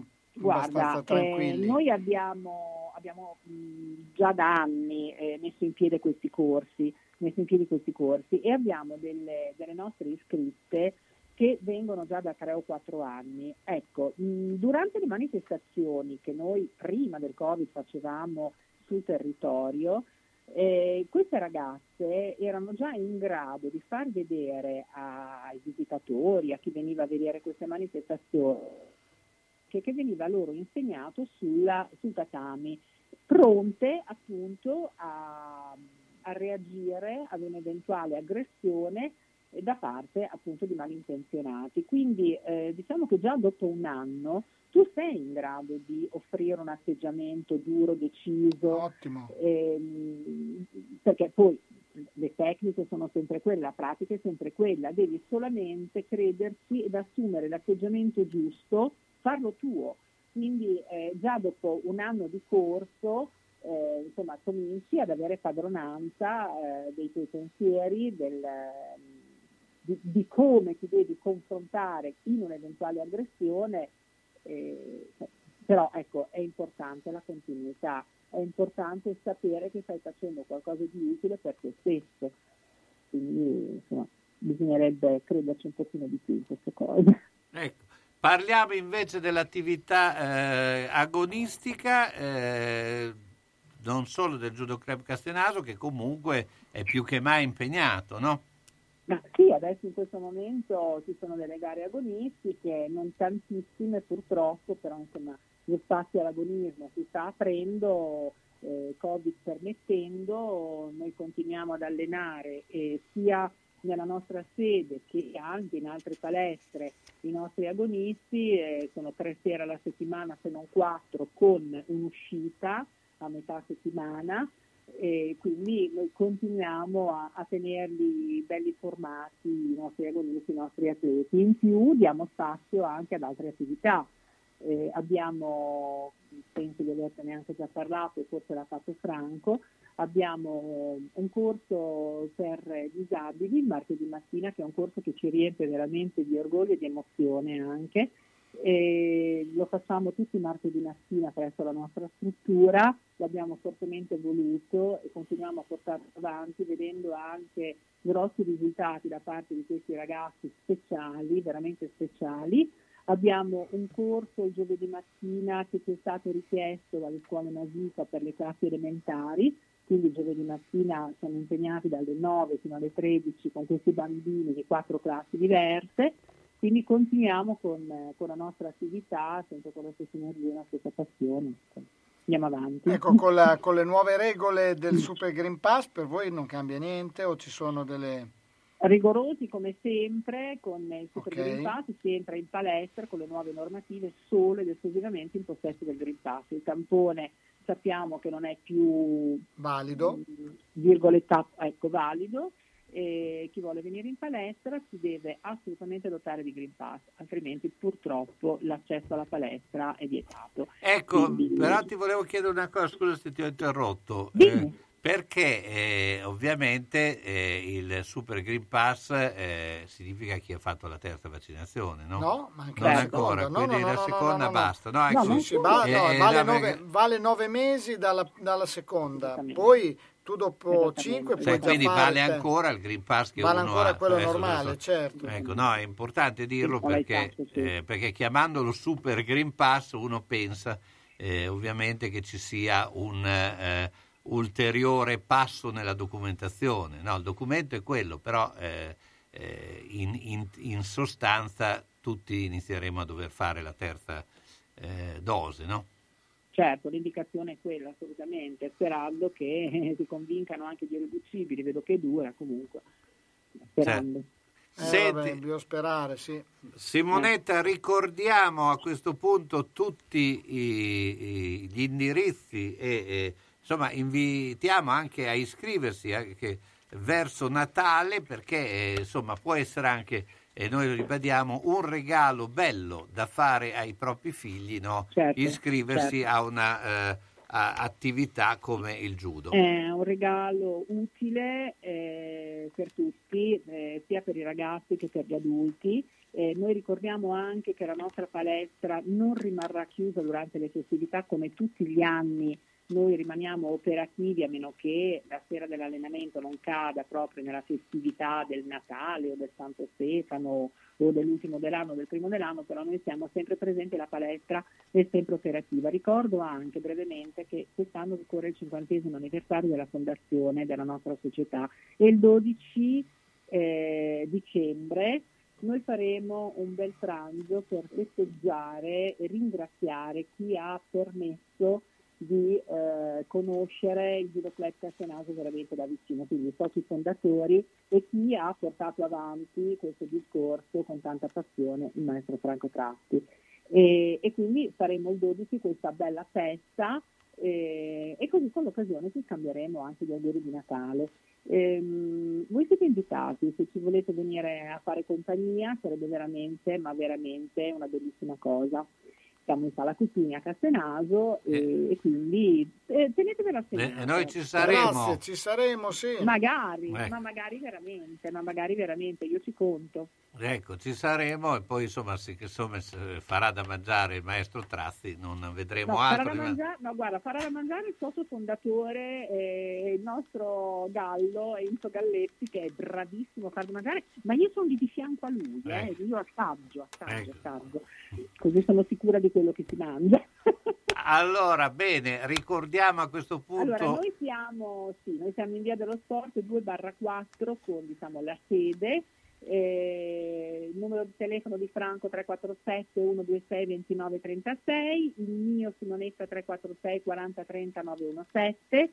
Siamo in via Marconi con il corso del mercoledì pomeriggio dalle 18 alle 19. Eh, siti web, profilo di Franco, profilo di Simonetta e profilo del Judo Club Castenaso. La segreteria è operativa sempre, siamo in ufficio anche oggi pomeriggio. Per Grazie cui- Simonetta, Simonetta Minardi, ciao, buona giornata. Ciao, grazie ragazzi, ciao a tutti. Per le mete più affascinanti e le proposte più interessanti per un viaggio di gruppo o individuale, in tutta sicurezza nei luoghi più belli del mondo, Sugar Viaggi. Tante destinazioni in continuo aggiornamento. Scegli la tua, garantisce Sugar. Gli uffici in via Rivareno 77A a Bologna sono aperti dal lunedì e venerdì dalle 9.30 alle 12.30 in completa sicurezza. Sugar Viaggi, telefono 051 23 21 24.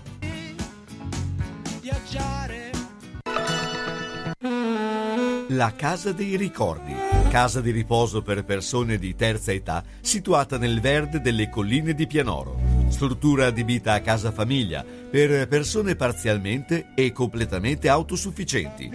Personale altamente specializzato in servizi assistenziali per anziani 24 ore su 24 e gestione dei servizi alberghieri.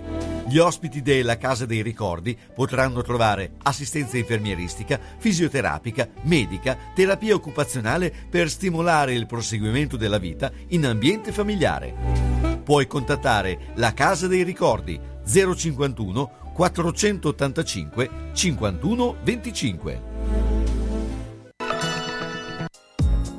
Un'immagine da conservare su se stessi, realizzata con delicatezza e mano leggera sul proprio corpo. Un tatuaggio da far creare con le tue idee lo puoi realizzare presso Mati Tattoo Studio ad Altedo, via Nazionale 127. Per imprimere sulla tua pelle disegni, parole che rappresentino qualcosa di importante nella tua vita, con l'esperienza e la professionalità di Mati. Colori con te. Mati Tattoo Studio, via Nazionale 127 ad Altedo, telefono 345 921 45 31. Salve signor Pietro! Stavo inseguendo l'amante di mia moglie. Ha messo la freccia a destra e ha svoltato a sinistra. Io invece ero inseguito dal cornuto, mi si è incastrata la freccia e, E adesso, adesso siamo qua. Quindi... Nettuno Agenzia Onoranze Funebri, disponibile 24 ore su 24 con uffici a Borgo Panigale e a Zola Predosa. Azienda convenzionata per servizi di cremazione e cerimonie funebri. Per informazioni preventivi Nettuno Agenzia Onoranze Funebri 051 400 131.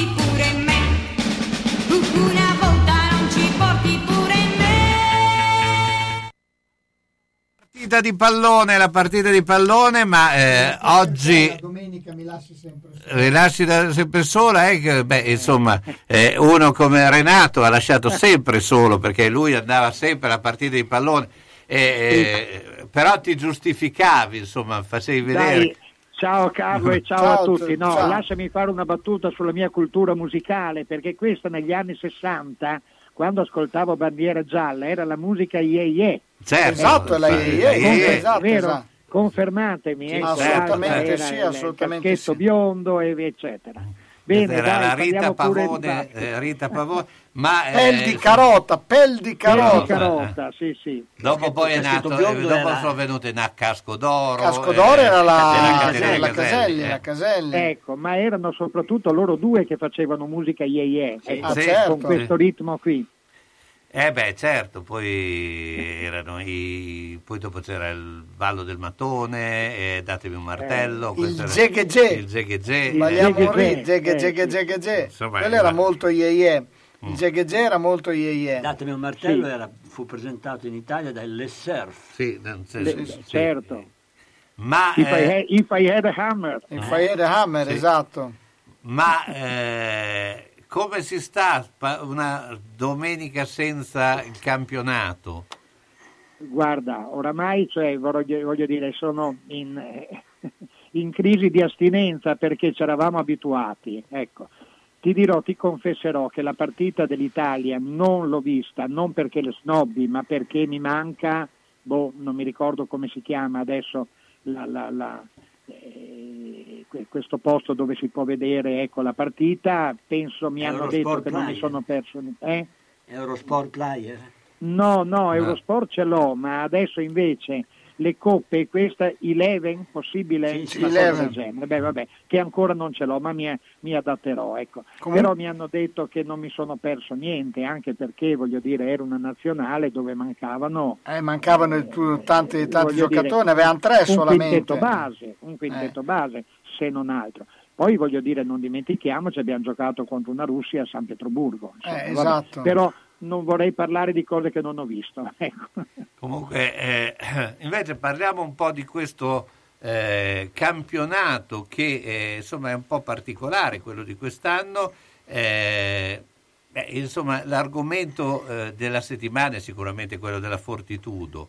Eh, Intanto ti volevo chiedere, eh, tu Baldasso lo ritieni un giocatore che possa eh, in un ambiente come Milano trovare uno spazio? Guarda, con, con tutta la stima che ho per il giocatore e per il ragazzo, ecco, ti, ti confesserò, ecco, faccio una breve premessa, che lo scorso anno, prima della partita cruciale contro eh, Cantù, no, che valsa la salvezza e poteva essere la retrocessione se perdevano, ecco, sono andato a vedere l'ultimo allenamento perché sono amico di eh, Luca Dal Monte da quando lui era un bambino, io giocavo a Imola e i suoi genitori erano i capi della tifoseria. Ecco, per dire, non so, eh, che delle volte questi contrasti tra, tra Virtus e, e Fortitudo esistono solo tra i tifosi, ecco, non, non tra gli addetti al mestiere. Ecco, e lì ho conosciuto Baldasso, che poi ho ritrovato il giorno dopo o il giorno prima, non mi ricordo, in via Parisi con un cane bellissimo. Ecco, vabbè, abbiamo familiarizzato, mi è rimasto molto simpatico come ragazzo, ma come giocatore, cioè, eh, mi sembra un giocatore tosto, un giocatore che per me del quale la Fortitudo aveva bisogno. Con un certo. po' di alti e bassi, ma ha fatto diverse partite dove ha tirato via le castagne dal fuoco. Tra questo e dire che serve a Milano, sì, serve a Milano perché quando giocano nel campionato italiano devono essere 6 più 6, no? Eh, esatto, Adesso per far numero, Milano fa eh, numero, insomma, eh, non solo, ma anche per gli allenamenti e per gli allenamenti hanno bisogno di uno tosto. non- ne- mentre in partita possono mettere un ragazzino di 17-18 anni che tanto lo lasciano lì no, in fondo della panchina che non si alza neanche. Per quello che riguarda gli allenamenti invece hanno bisogno dei giocatori che anche se non sono chiaramente all'altezza delle stelle, perché veramente cioè, Milano ha una serie di stelle come del resto anche la Virtus di Bologna, no? però se non altro ha bisogno qualcuno te- di qualcuno che tenga botta, ecco, che sia un giocatore di basket, ma- ma- magari non al livello degli altri, ma che possa tenere il campo soprattutto negli allenamenti. E individuando Baldasso, in un ragionamento del genere, che lo faccio io, eh, voglio dire, non so se l'ha fatto anche Messina, ma mi sembra una cosa giusta, ecco, avranno fatto una lista ecco, di giocatori diciamo tosti, ecco, di giocatori che, ai quali piace giocare a basket, che per loro andare a giocare in una squadra del genere è un'occasione della vita, insomma tante cose. Probabilmente lui era il primo della lista, eh, lui ha fatto bene ad andarci, non so se la, for- se la Fortitudo ha fatto bene a lasciarlo andare, ma se l'hanno lasciato andare ci saranno dei motivi, ecco, sui quali non voglio indagare né indago perché lo sanno solo loro, ecco, noi possiamo solo fare delle congetture. Ecco, eh, beh, poi c'è stato l'altro caso, eh, beh, tu te ne ricordi, beh, non, so, non è stato, l'abbiamo parlato anche prima con Terrieri, non il primo, ma eh, cioè, di giocatori che eh, a un certo punto hanno preso su eh, armi e bagagli e sono tornati a casa. Sì. A me non è mai capitato con quelli che ho avuto, non ne ho avuto molti perché nella mia epoca ce n'era solo uno per squadra, ecco. però eh, difficilmente capitava ecco, negli anni 60 e 70.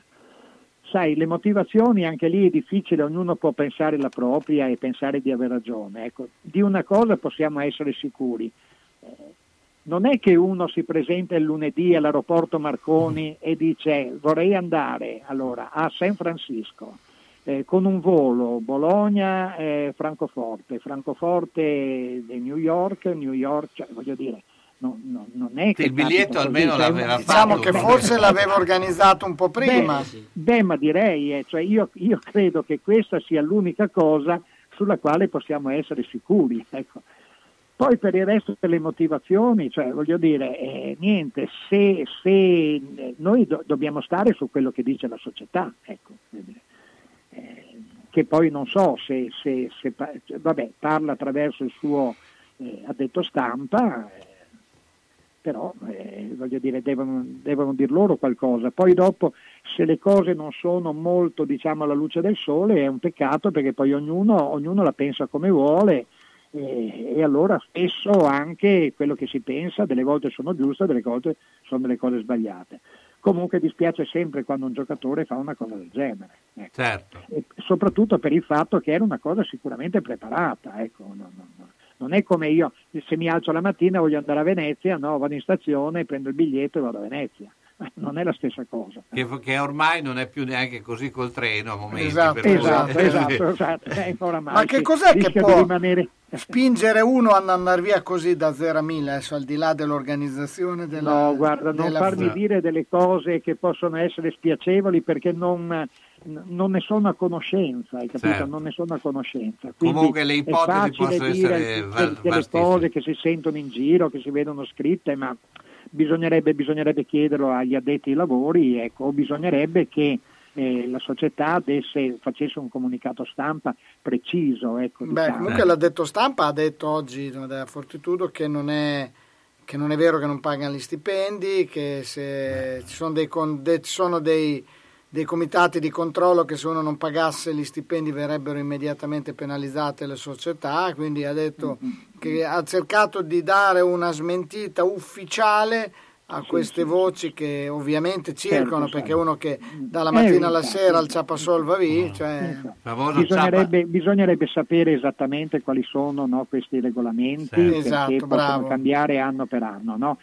Su questo immediatamente diciamo, ho, ho- ho dei seri dubbi. L'altra cosa che, che so, ma magari è cambiata ultimamente, è che semmai eh, sono i procuratori che, che- che almeno mi risultava così. Se un giocatore non viene pagato è il procuratore che fa il lodo, ecco, Certo. non, non la Comtec. La Comtec mi risulta che controlli i bilanci, però voglio dire, io parlo da quello che ho sentito dire eh, due anni fa, tre anni fa, ecco, quindi può essere cambiato tutto, ecco, per quello dispiace anche dire delle cose che Sì. uno crede che siano vere Che e poi magari ti vengono Sì, a dire no, guarda che- che hanno cambiato il regolamento Esatto, ieri, eh, capito? Eh, e quindi certo che sono delle cose che eh, dispiace, ma dispiace per mille motivi, dispiace perché la Fortitudo, eh, voglio dire, è chiaro che non è messa bene, Eh, dispiace perché hanno messo un comunicato no, che fanno un allenamento, cioè, Antimo Martino si trova in tre no, con eh, c'era eh, Grossel, Aradori e eh, non mi ricordo più come si chiama il play, aiutatemi, Duran, no? Duran, che sì. poi mi risulta che non so se il giorno stesso o il giorno dopo l'hanno liberato perché è andato anche lui a festeggiare Thanksgiving Day, Mm. eh, col permesso naturalmente, che gli ha fatto sicuramente meglio stare con gli amici che non fare allenamento in tre. È un tacchino, non si dice di no. Io ti Eh, ringrazio, esatto. Renato, Renato Ma Albonico. grazie a ciao. voi ragazzi, grazie a tutti. Bruna? E questo chi è? Non ci vedo bene, devo stare attenta dove metto i piedi. Ah, ma adesso il rimedio è: vado da Mondovisione. Mi hanno detto che ci sono delle offerte fantastiche. Occhiale progressivo con lenti e montatura a soli 150 euro. Occhiale completo con lenti antiriflesso a soli 100 euro. Si può anche guardare il sito www.otticamondovisionebo.it. Mondovisione a Bologna in via Ferrarese 20C. Telefono 051 631 37 37. Professionisti esperti per vedere bene spendendo il giusto. Ciao Bruna! Eh, ma adesso ti vedo, eh, sono stata da Mondovisione. Ciao Mauro! In questo mondo pieno di burocrazia è bene rivolgersi a chi ne sa. Presso lo studio dell'avvocato Mario D'Arezzo è possibile far gestire tutte le pratiche di testamenti, successioni, conflitti tra eredi, visure e calcoli imposte, liquidazione di eredità giacenti. Nel momento di difficoltà per questi importanti servizi, trovi chi ti aiuta. Presso lo studio dell'avvocato Mario D'Arezzo, Viale Silvani 1 a Bologna, telefono 051 55 56 49. E abbigliamento, nella storia del vestire bene, sia per lui che per lei. Classico, elegante, da cerimonia. A San Lazzaro, in via Iussi 18. Manini Abbigliamento. La classe non è acqua e non si veste.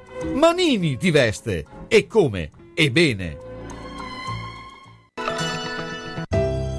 Casa funeraria Parini, in Val Samoggia, la prima su Bologna e provincia. Un luogo dove dare tranquillità e riservatezza alle famiglie colpite da lutto, con camere ardenti singole aperte tutti i giorni dalle 7 alle 19, anche in autogestione nei festivi e serali, con ingresso personalizzato tramite badge. L'agenzia funebre Parini è attiva H24 e, gestendo tutte le operazioni in loco necessarie per lo svolgimento del servizio, ottimizza i costi, riuscendo quindi a garantire la completa gratuità della permanenza in struttura, sia per gli utenti di Valsamoggia che di Bologna e provincia. Casa funeraria Parini in Valsamoggia 335 818 7348 366 533 93 82. Il conforto e la tranquillità di sentirsi a casa propria per porgere l'ultimo saluto al proprio caro insieme a congiunti e amici in completa riservatezza.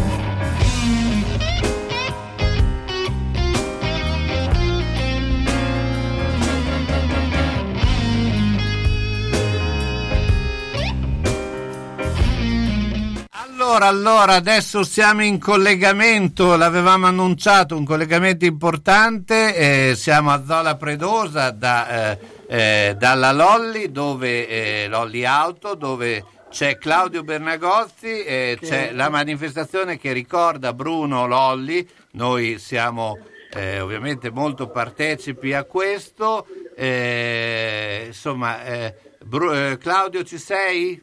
Sono qui ragazzi, io saluto tutti. Ciao, pensavo Tutti. ci fosse la diretta per l'acquisto della tua nuova auto. Facessimo Esatto, una no, diretta. potevamo dirlo così in diretta. Io vi chiedevo un favore, prima di darvi i risultati di questa bellissima giornata, ribadisco, di festa, che è stata una giornata di festa e sta ancora continuando adesso con le premiazioni, mm, ho strappato proprio al cerimoniale Jessica Teggi, la nipote Ecco. di, di Bruno e tra l'altro presidente della scuderia Ferrari Club.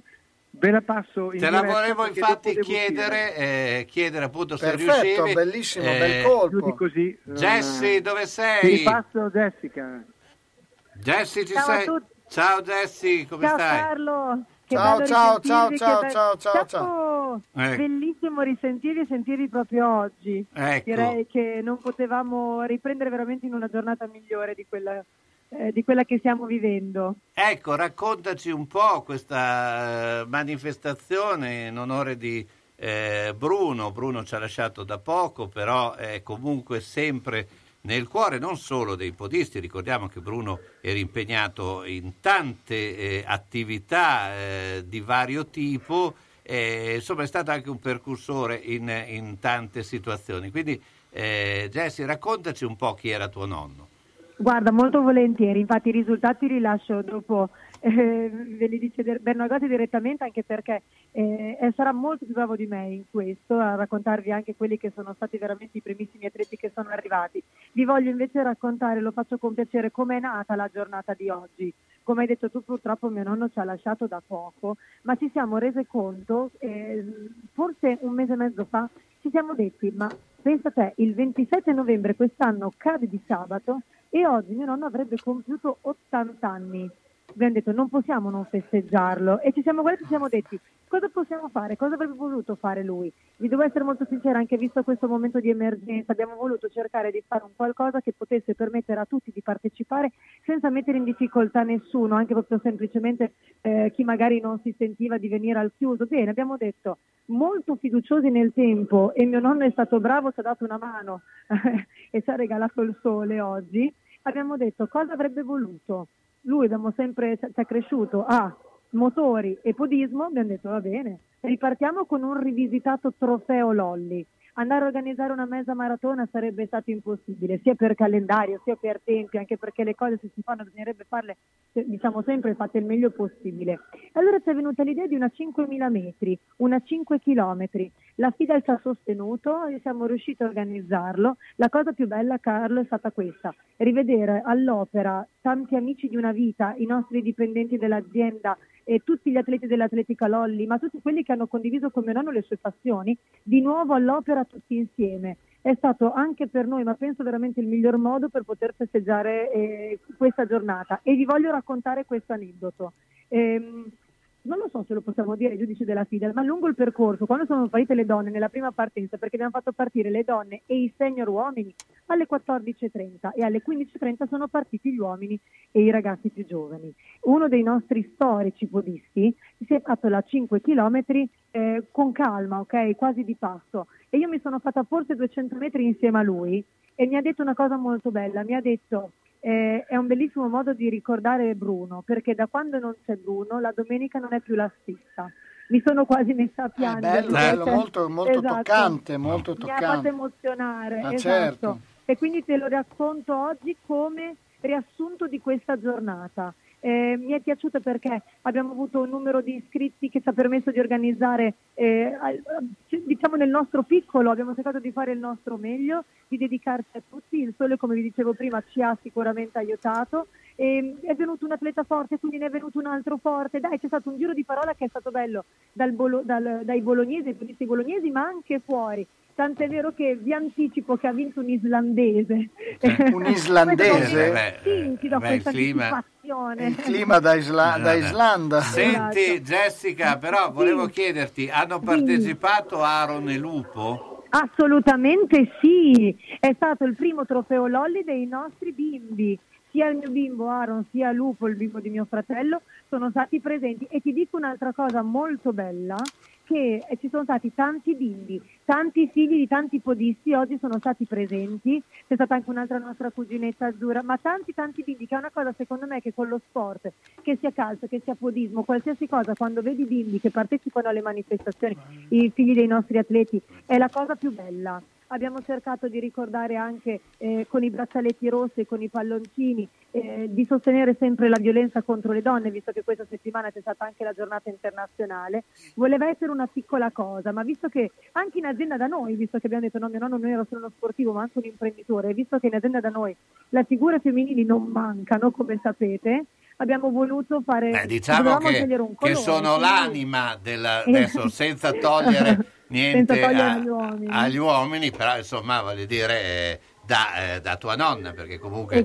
Fernanda è sempre, Sempre stata un- presente la Fernanda, è eh, un fuori alle punto di fuoco eh, focale della- Esatto, esatto. dell'azienda, quindi io credo che insomma eh, eh, la parte femminile ha sempre voluto, ma questa è anche eh, diciamo molta eh, capacità imprenditoriale da parte proprio di Bruno, perché eh, obiettivamente da quel che ah, vi ha sempre dato dello spazio, no? Eh, Sempre. Ecco, Anche quindi- negli anni in cui non era una cosa così scontata, perché per quanto ma la nostra è un'azienda che soprattutto negli anni in cui so- hanno cominciato i miei nonni, che hanno cominciato nel 1969, era un ambiente prettamente maschile. Mia nonna penso realmente sia stata una delle primissime donne in carrozzeria sul territorio bolognese. E dopo, va bene, adesso fortunata, essendo venuta la mia mamma come figlia loro, ma mia mamma ha sposato il progetto, mio padre l'ha sposato, ma mia nonna ha avuto veramente la capacità di dare sempre spazio in azienda a veramente a noi donne, ma anche nell'atletica mio nonno ci ha sempre tenuto tantissimo, cioè donne e uomini hanno avuto per lui eh, sempre stesso, mh, la stessa importanza, ha cercato sempre di fare sentire le donne comunque eh, veramente importanti, anche negli anni in cui non era una cosa scontata, perché adesso magari ne parliamo ed è più facile, ok? Cioè anche per una ragazza della mia età è più facile affrontare questi discorsi, perché abbiamo avuto un pochettino la strada spianata, ma quando hanno cominciato loro, veramente più di 50 anni fa, non erano discorsi banali e non potevamo non cercare di ricordarlo questa settimana, visto che giovedì direi è proprio ricaduta la giornata internazionale della violenza contro le donne. Certo. E quindi è una cosa che abbiamo tenuto a riportare anche nella nostra giornata. Jessica, intanto io ti ringrazio, ma tieni, adesso non è con la pubblicità, dopo Sì? eh, non far Tengo mettere Claudio giù... pronto. Ecco, non far Eh, sì. mettere giù il telefono a Claudio perché diamo i risultati e tra l'altro volevo anche ricordare eh, un altro personaggio che ci ha lasciato in questi giorni, eh, storico del podismo, che è Gianfranco Grozzi. Eh, Guarda, volevo dire, mi hai letto nel pensiero e se possiamo ricordiamo anche un nostro atleta, Luppi, che ci ha lasciato Certo. purtroppo anche lui quest'anno. Ma oggi vuole essere una giornata non- proprio per ricordarli, per festeggiarli tutti. Certo. Quindi vorrei che questo ci regalasse a tutti un sorriso, anche, alla loro, anche alle loro famiglie. Grazie Jessica. Grazie a voi ragazzi, vi aspettiamo con Claudio. A Casalecchio, la biancheria di Ventura, in via Marconi 84, dentro il cortile di Ventura. Arianna e Sabrina propongono biancheria per la casa, abbigliamento intimo per uomo, donna e bambino, tende, tovaglie, copri divano, asciugamani e accappatoi, le lenzuola su misura Coralba, per chi ha esigenze particolari, e ancora la biancheria di Zucchi. Le lenzuola più belle di Bologna e provincia sono la Biancheria di Ventura a Casalecchio, via Marconi 84, all'interno del cortile di Ventura. Telefono 051 50 60 294. Aperta anche al sabato e fa consegna a domicilio. E come diceva sempre Giorgio Ventura, roba bella, roba buona. È arrivato il Black Friday, il Black Friday di Brighetti Expert, quello più atteso da tutti i bolognesi. Per l'occasione, domenica 28 saremo straordinariamente aperti con offerte sbalorditive. Alcune offerte black: lavatrice carica dall'alto Hot Point 299 euro, frigo combinato Bosch alto 2 metri Total No Frost 499 euro, Smart TV Akai 43 pollici 201 euro, oppure il 32 pollici sempre Smart TV Akai 129 euro. Queste e altre 100 offerte reali nel Black Friday di Brighenti. Brighenti Expert City, da 70 anni il negozio di casa tua. A Bologna, via Ugolezzi 4, di fianco al Palladozza. Telefono 051 55 55 11, con parcheggio gratuito al garage centro in via Rivareno 52. Brighenti, gli esperti siamo noi. Ricordate, domenica 28 novembre, apertura straordinaria.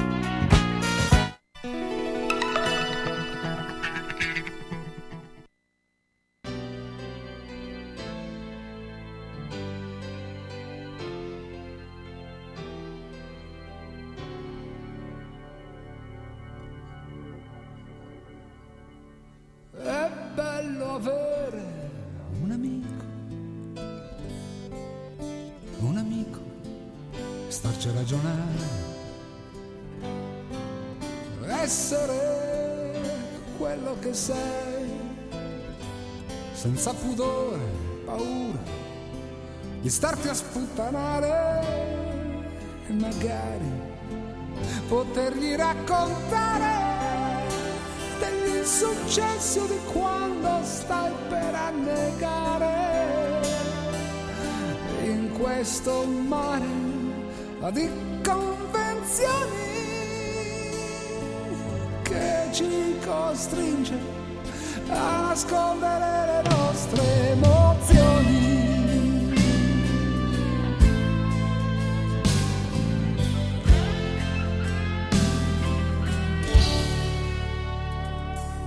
parlare di lavoro, delle soddisfazioni anche di quando non ci sono, tutto quello che ti passa per la testa senza bleffare, fare finta che per te è sempre festa, che bello riuscire a dire che ridi, che piangi, che qualche volta hai voglia di morire, che ti commuovi ricordando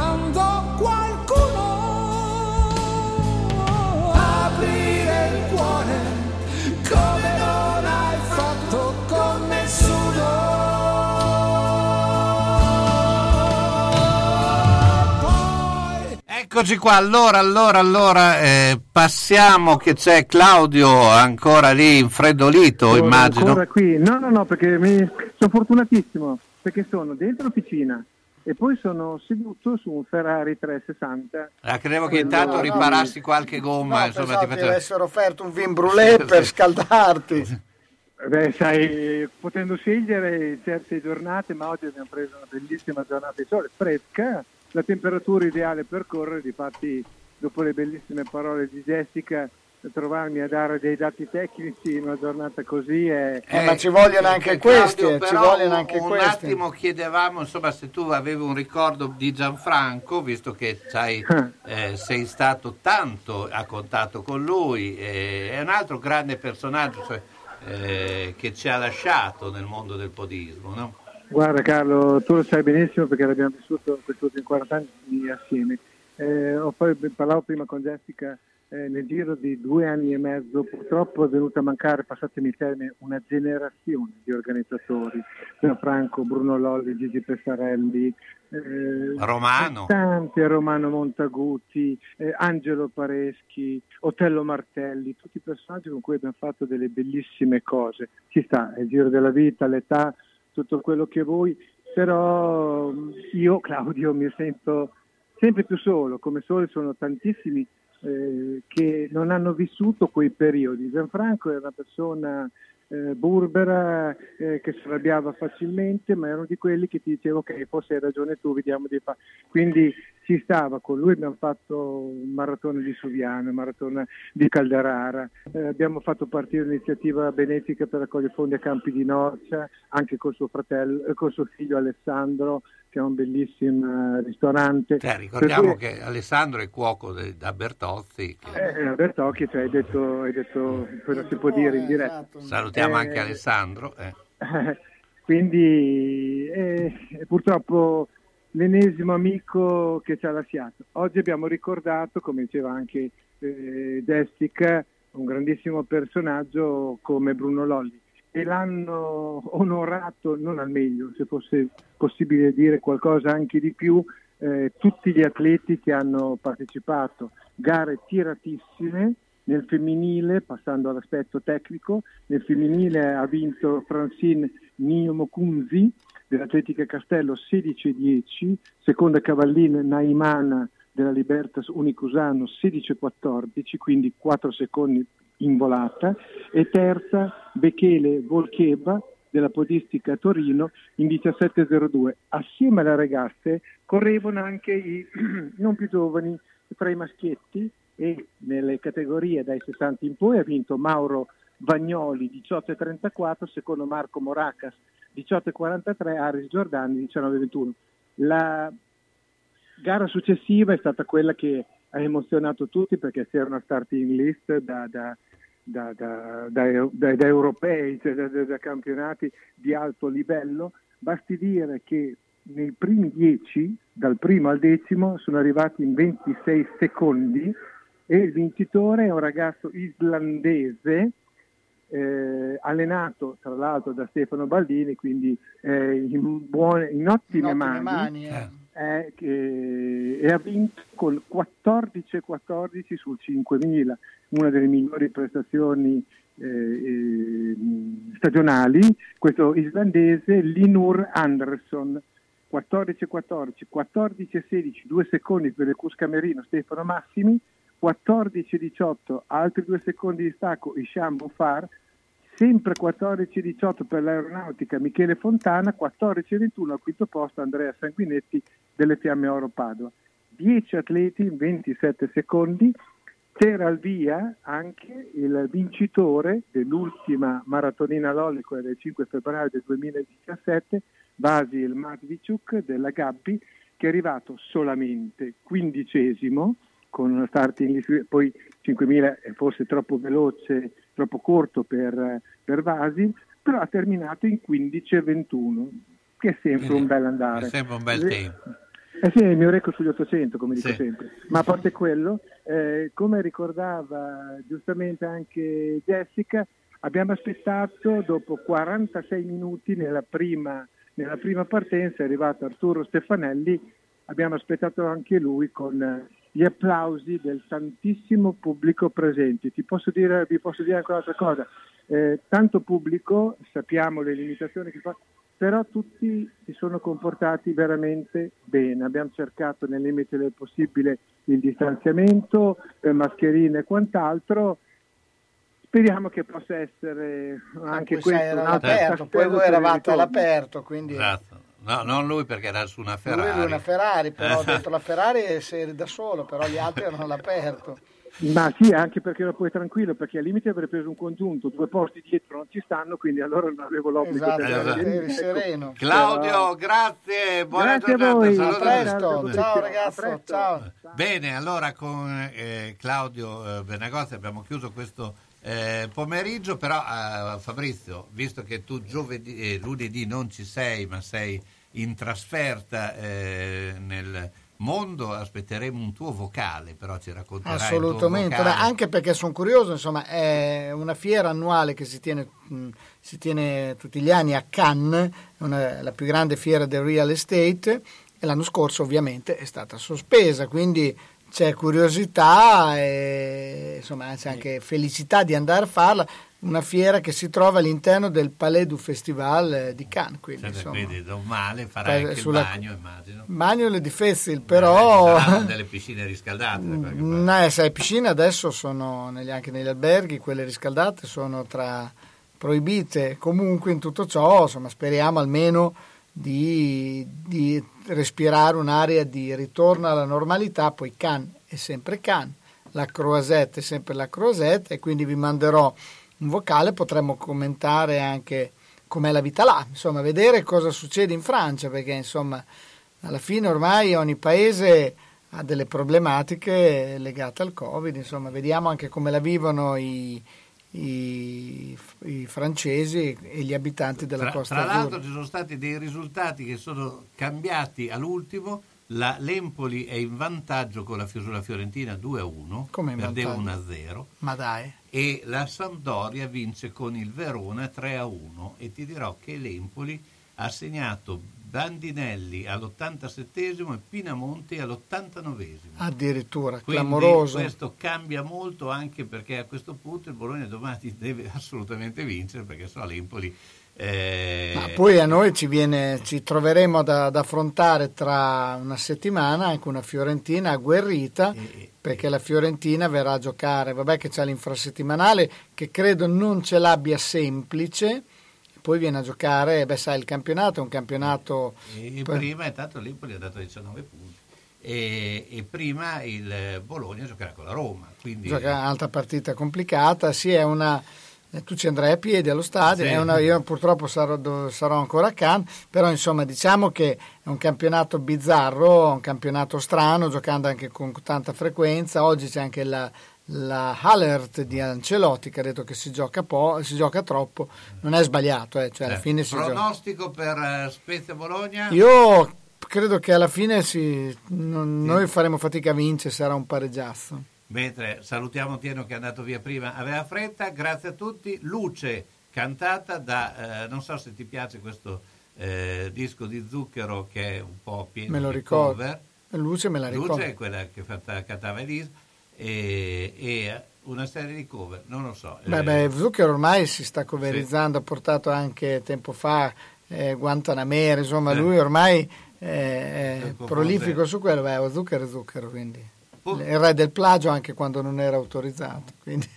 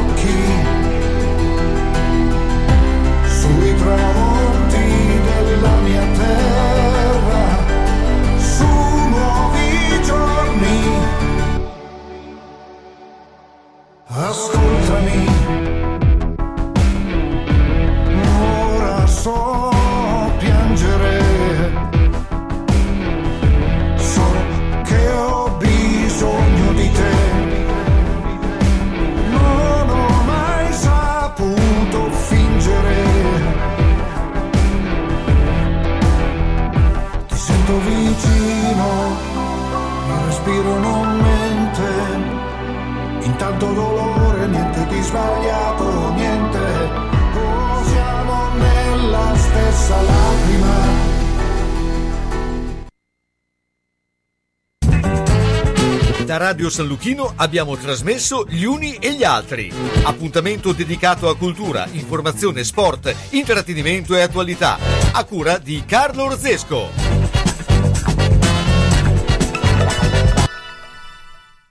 Grandi novità per Socrem Bologna. L'Associazione Bolognese per la Cremazione ha abbandonato la sede di Vierne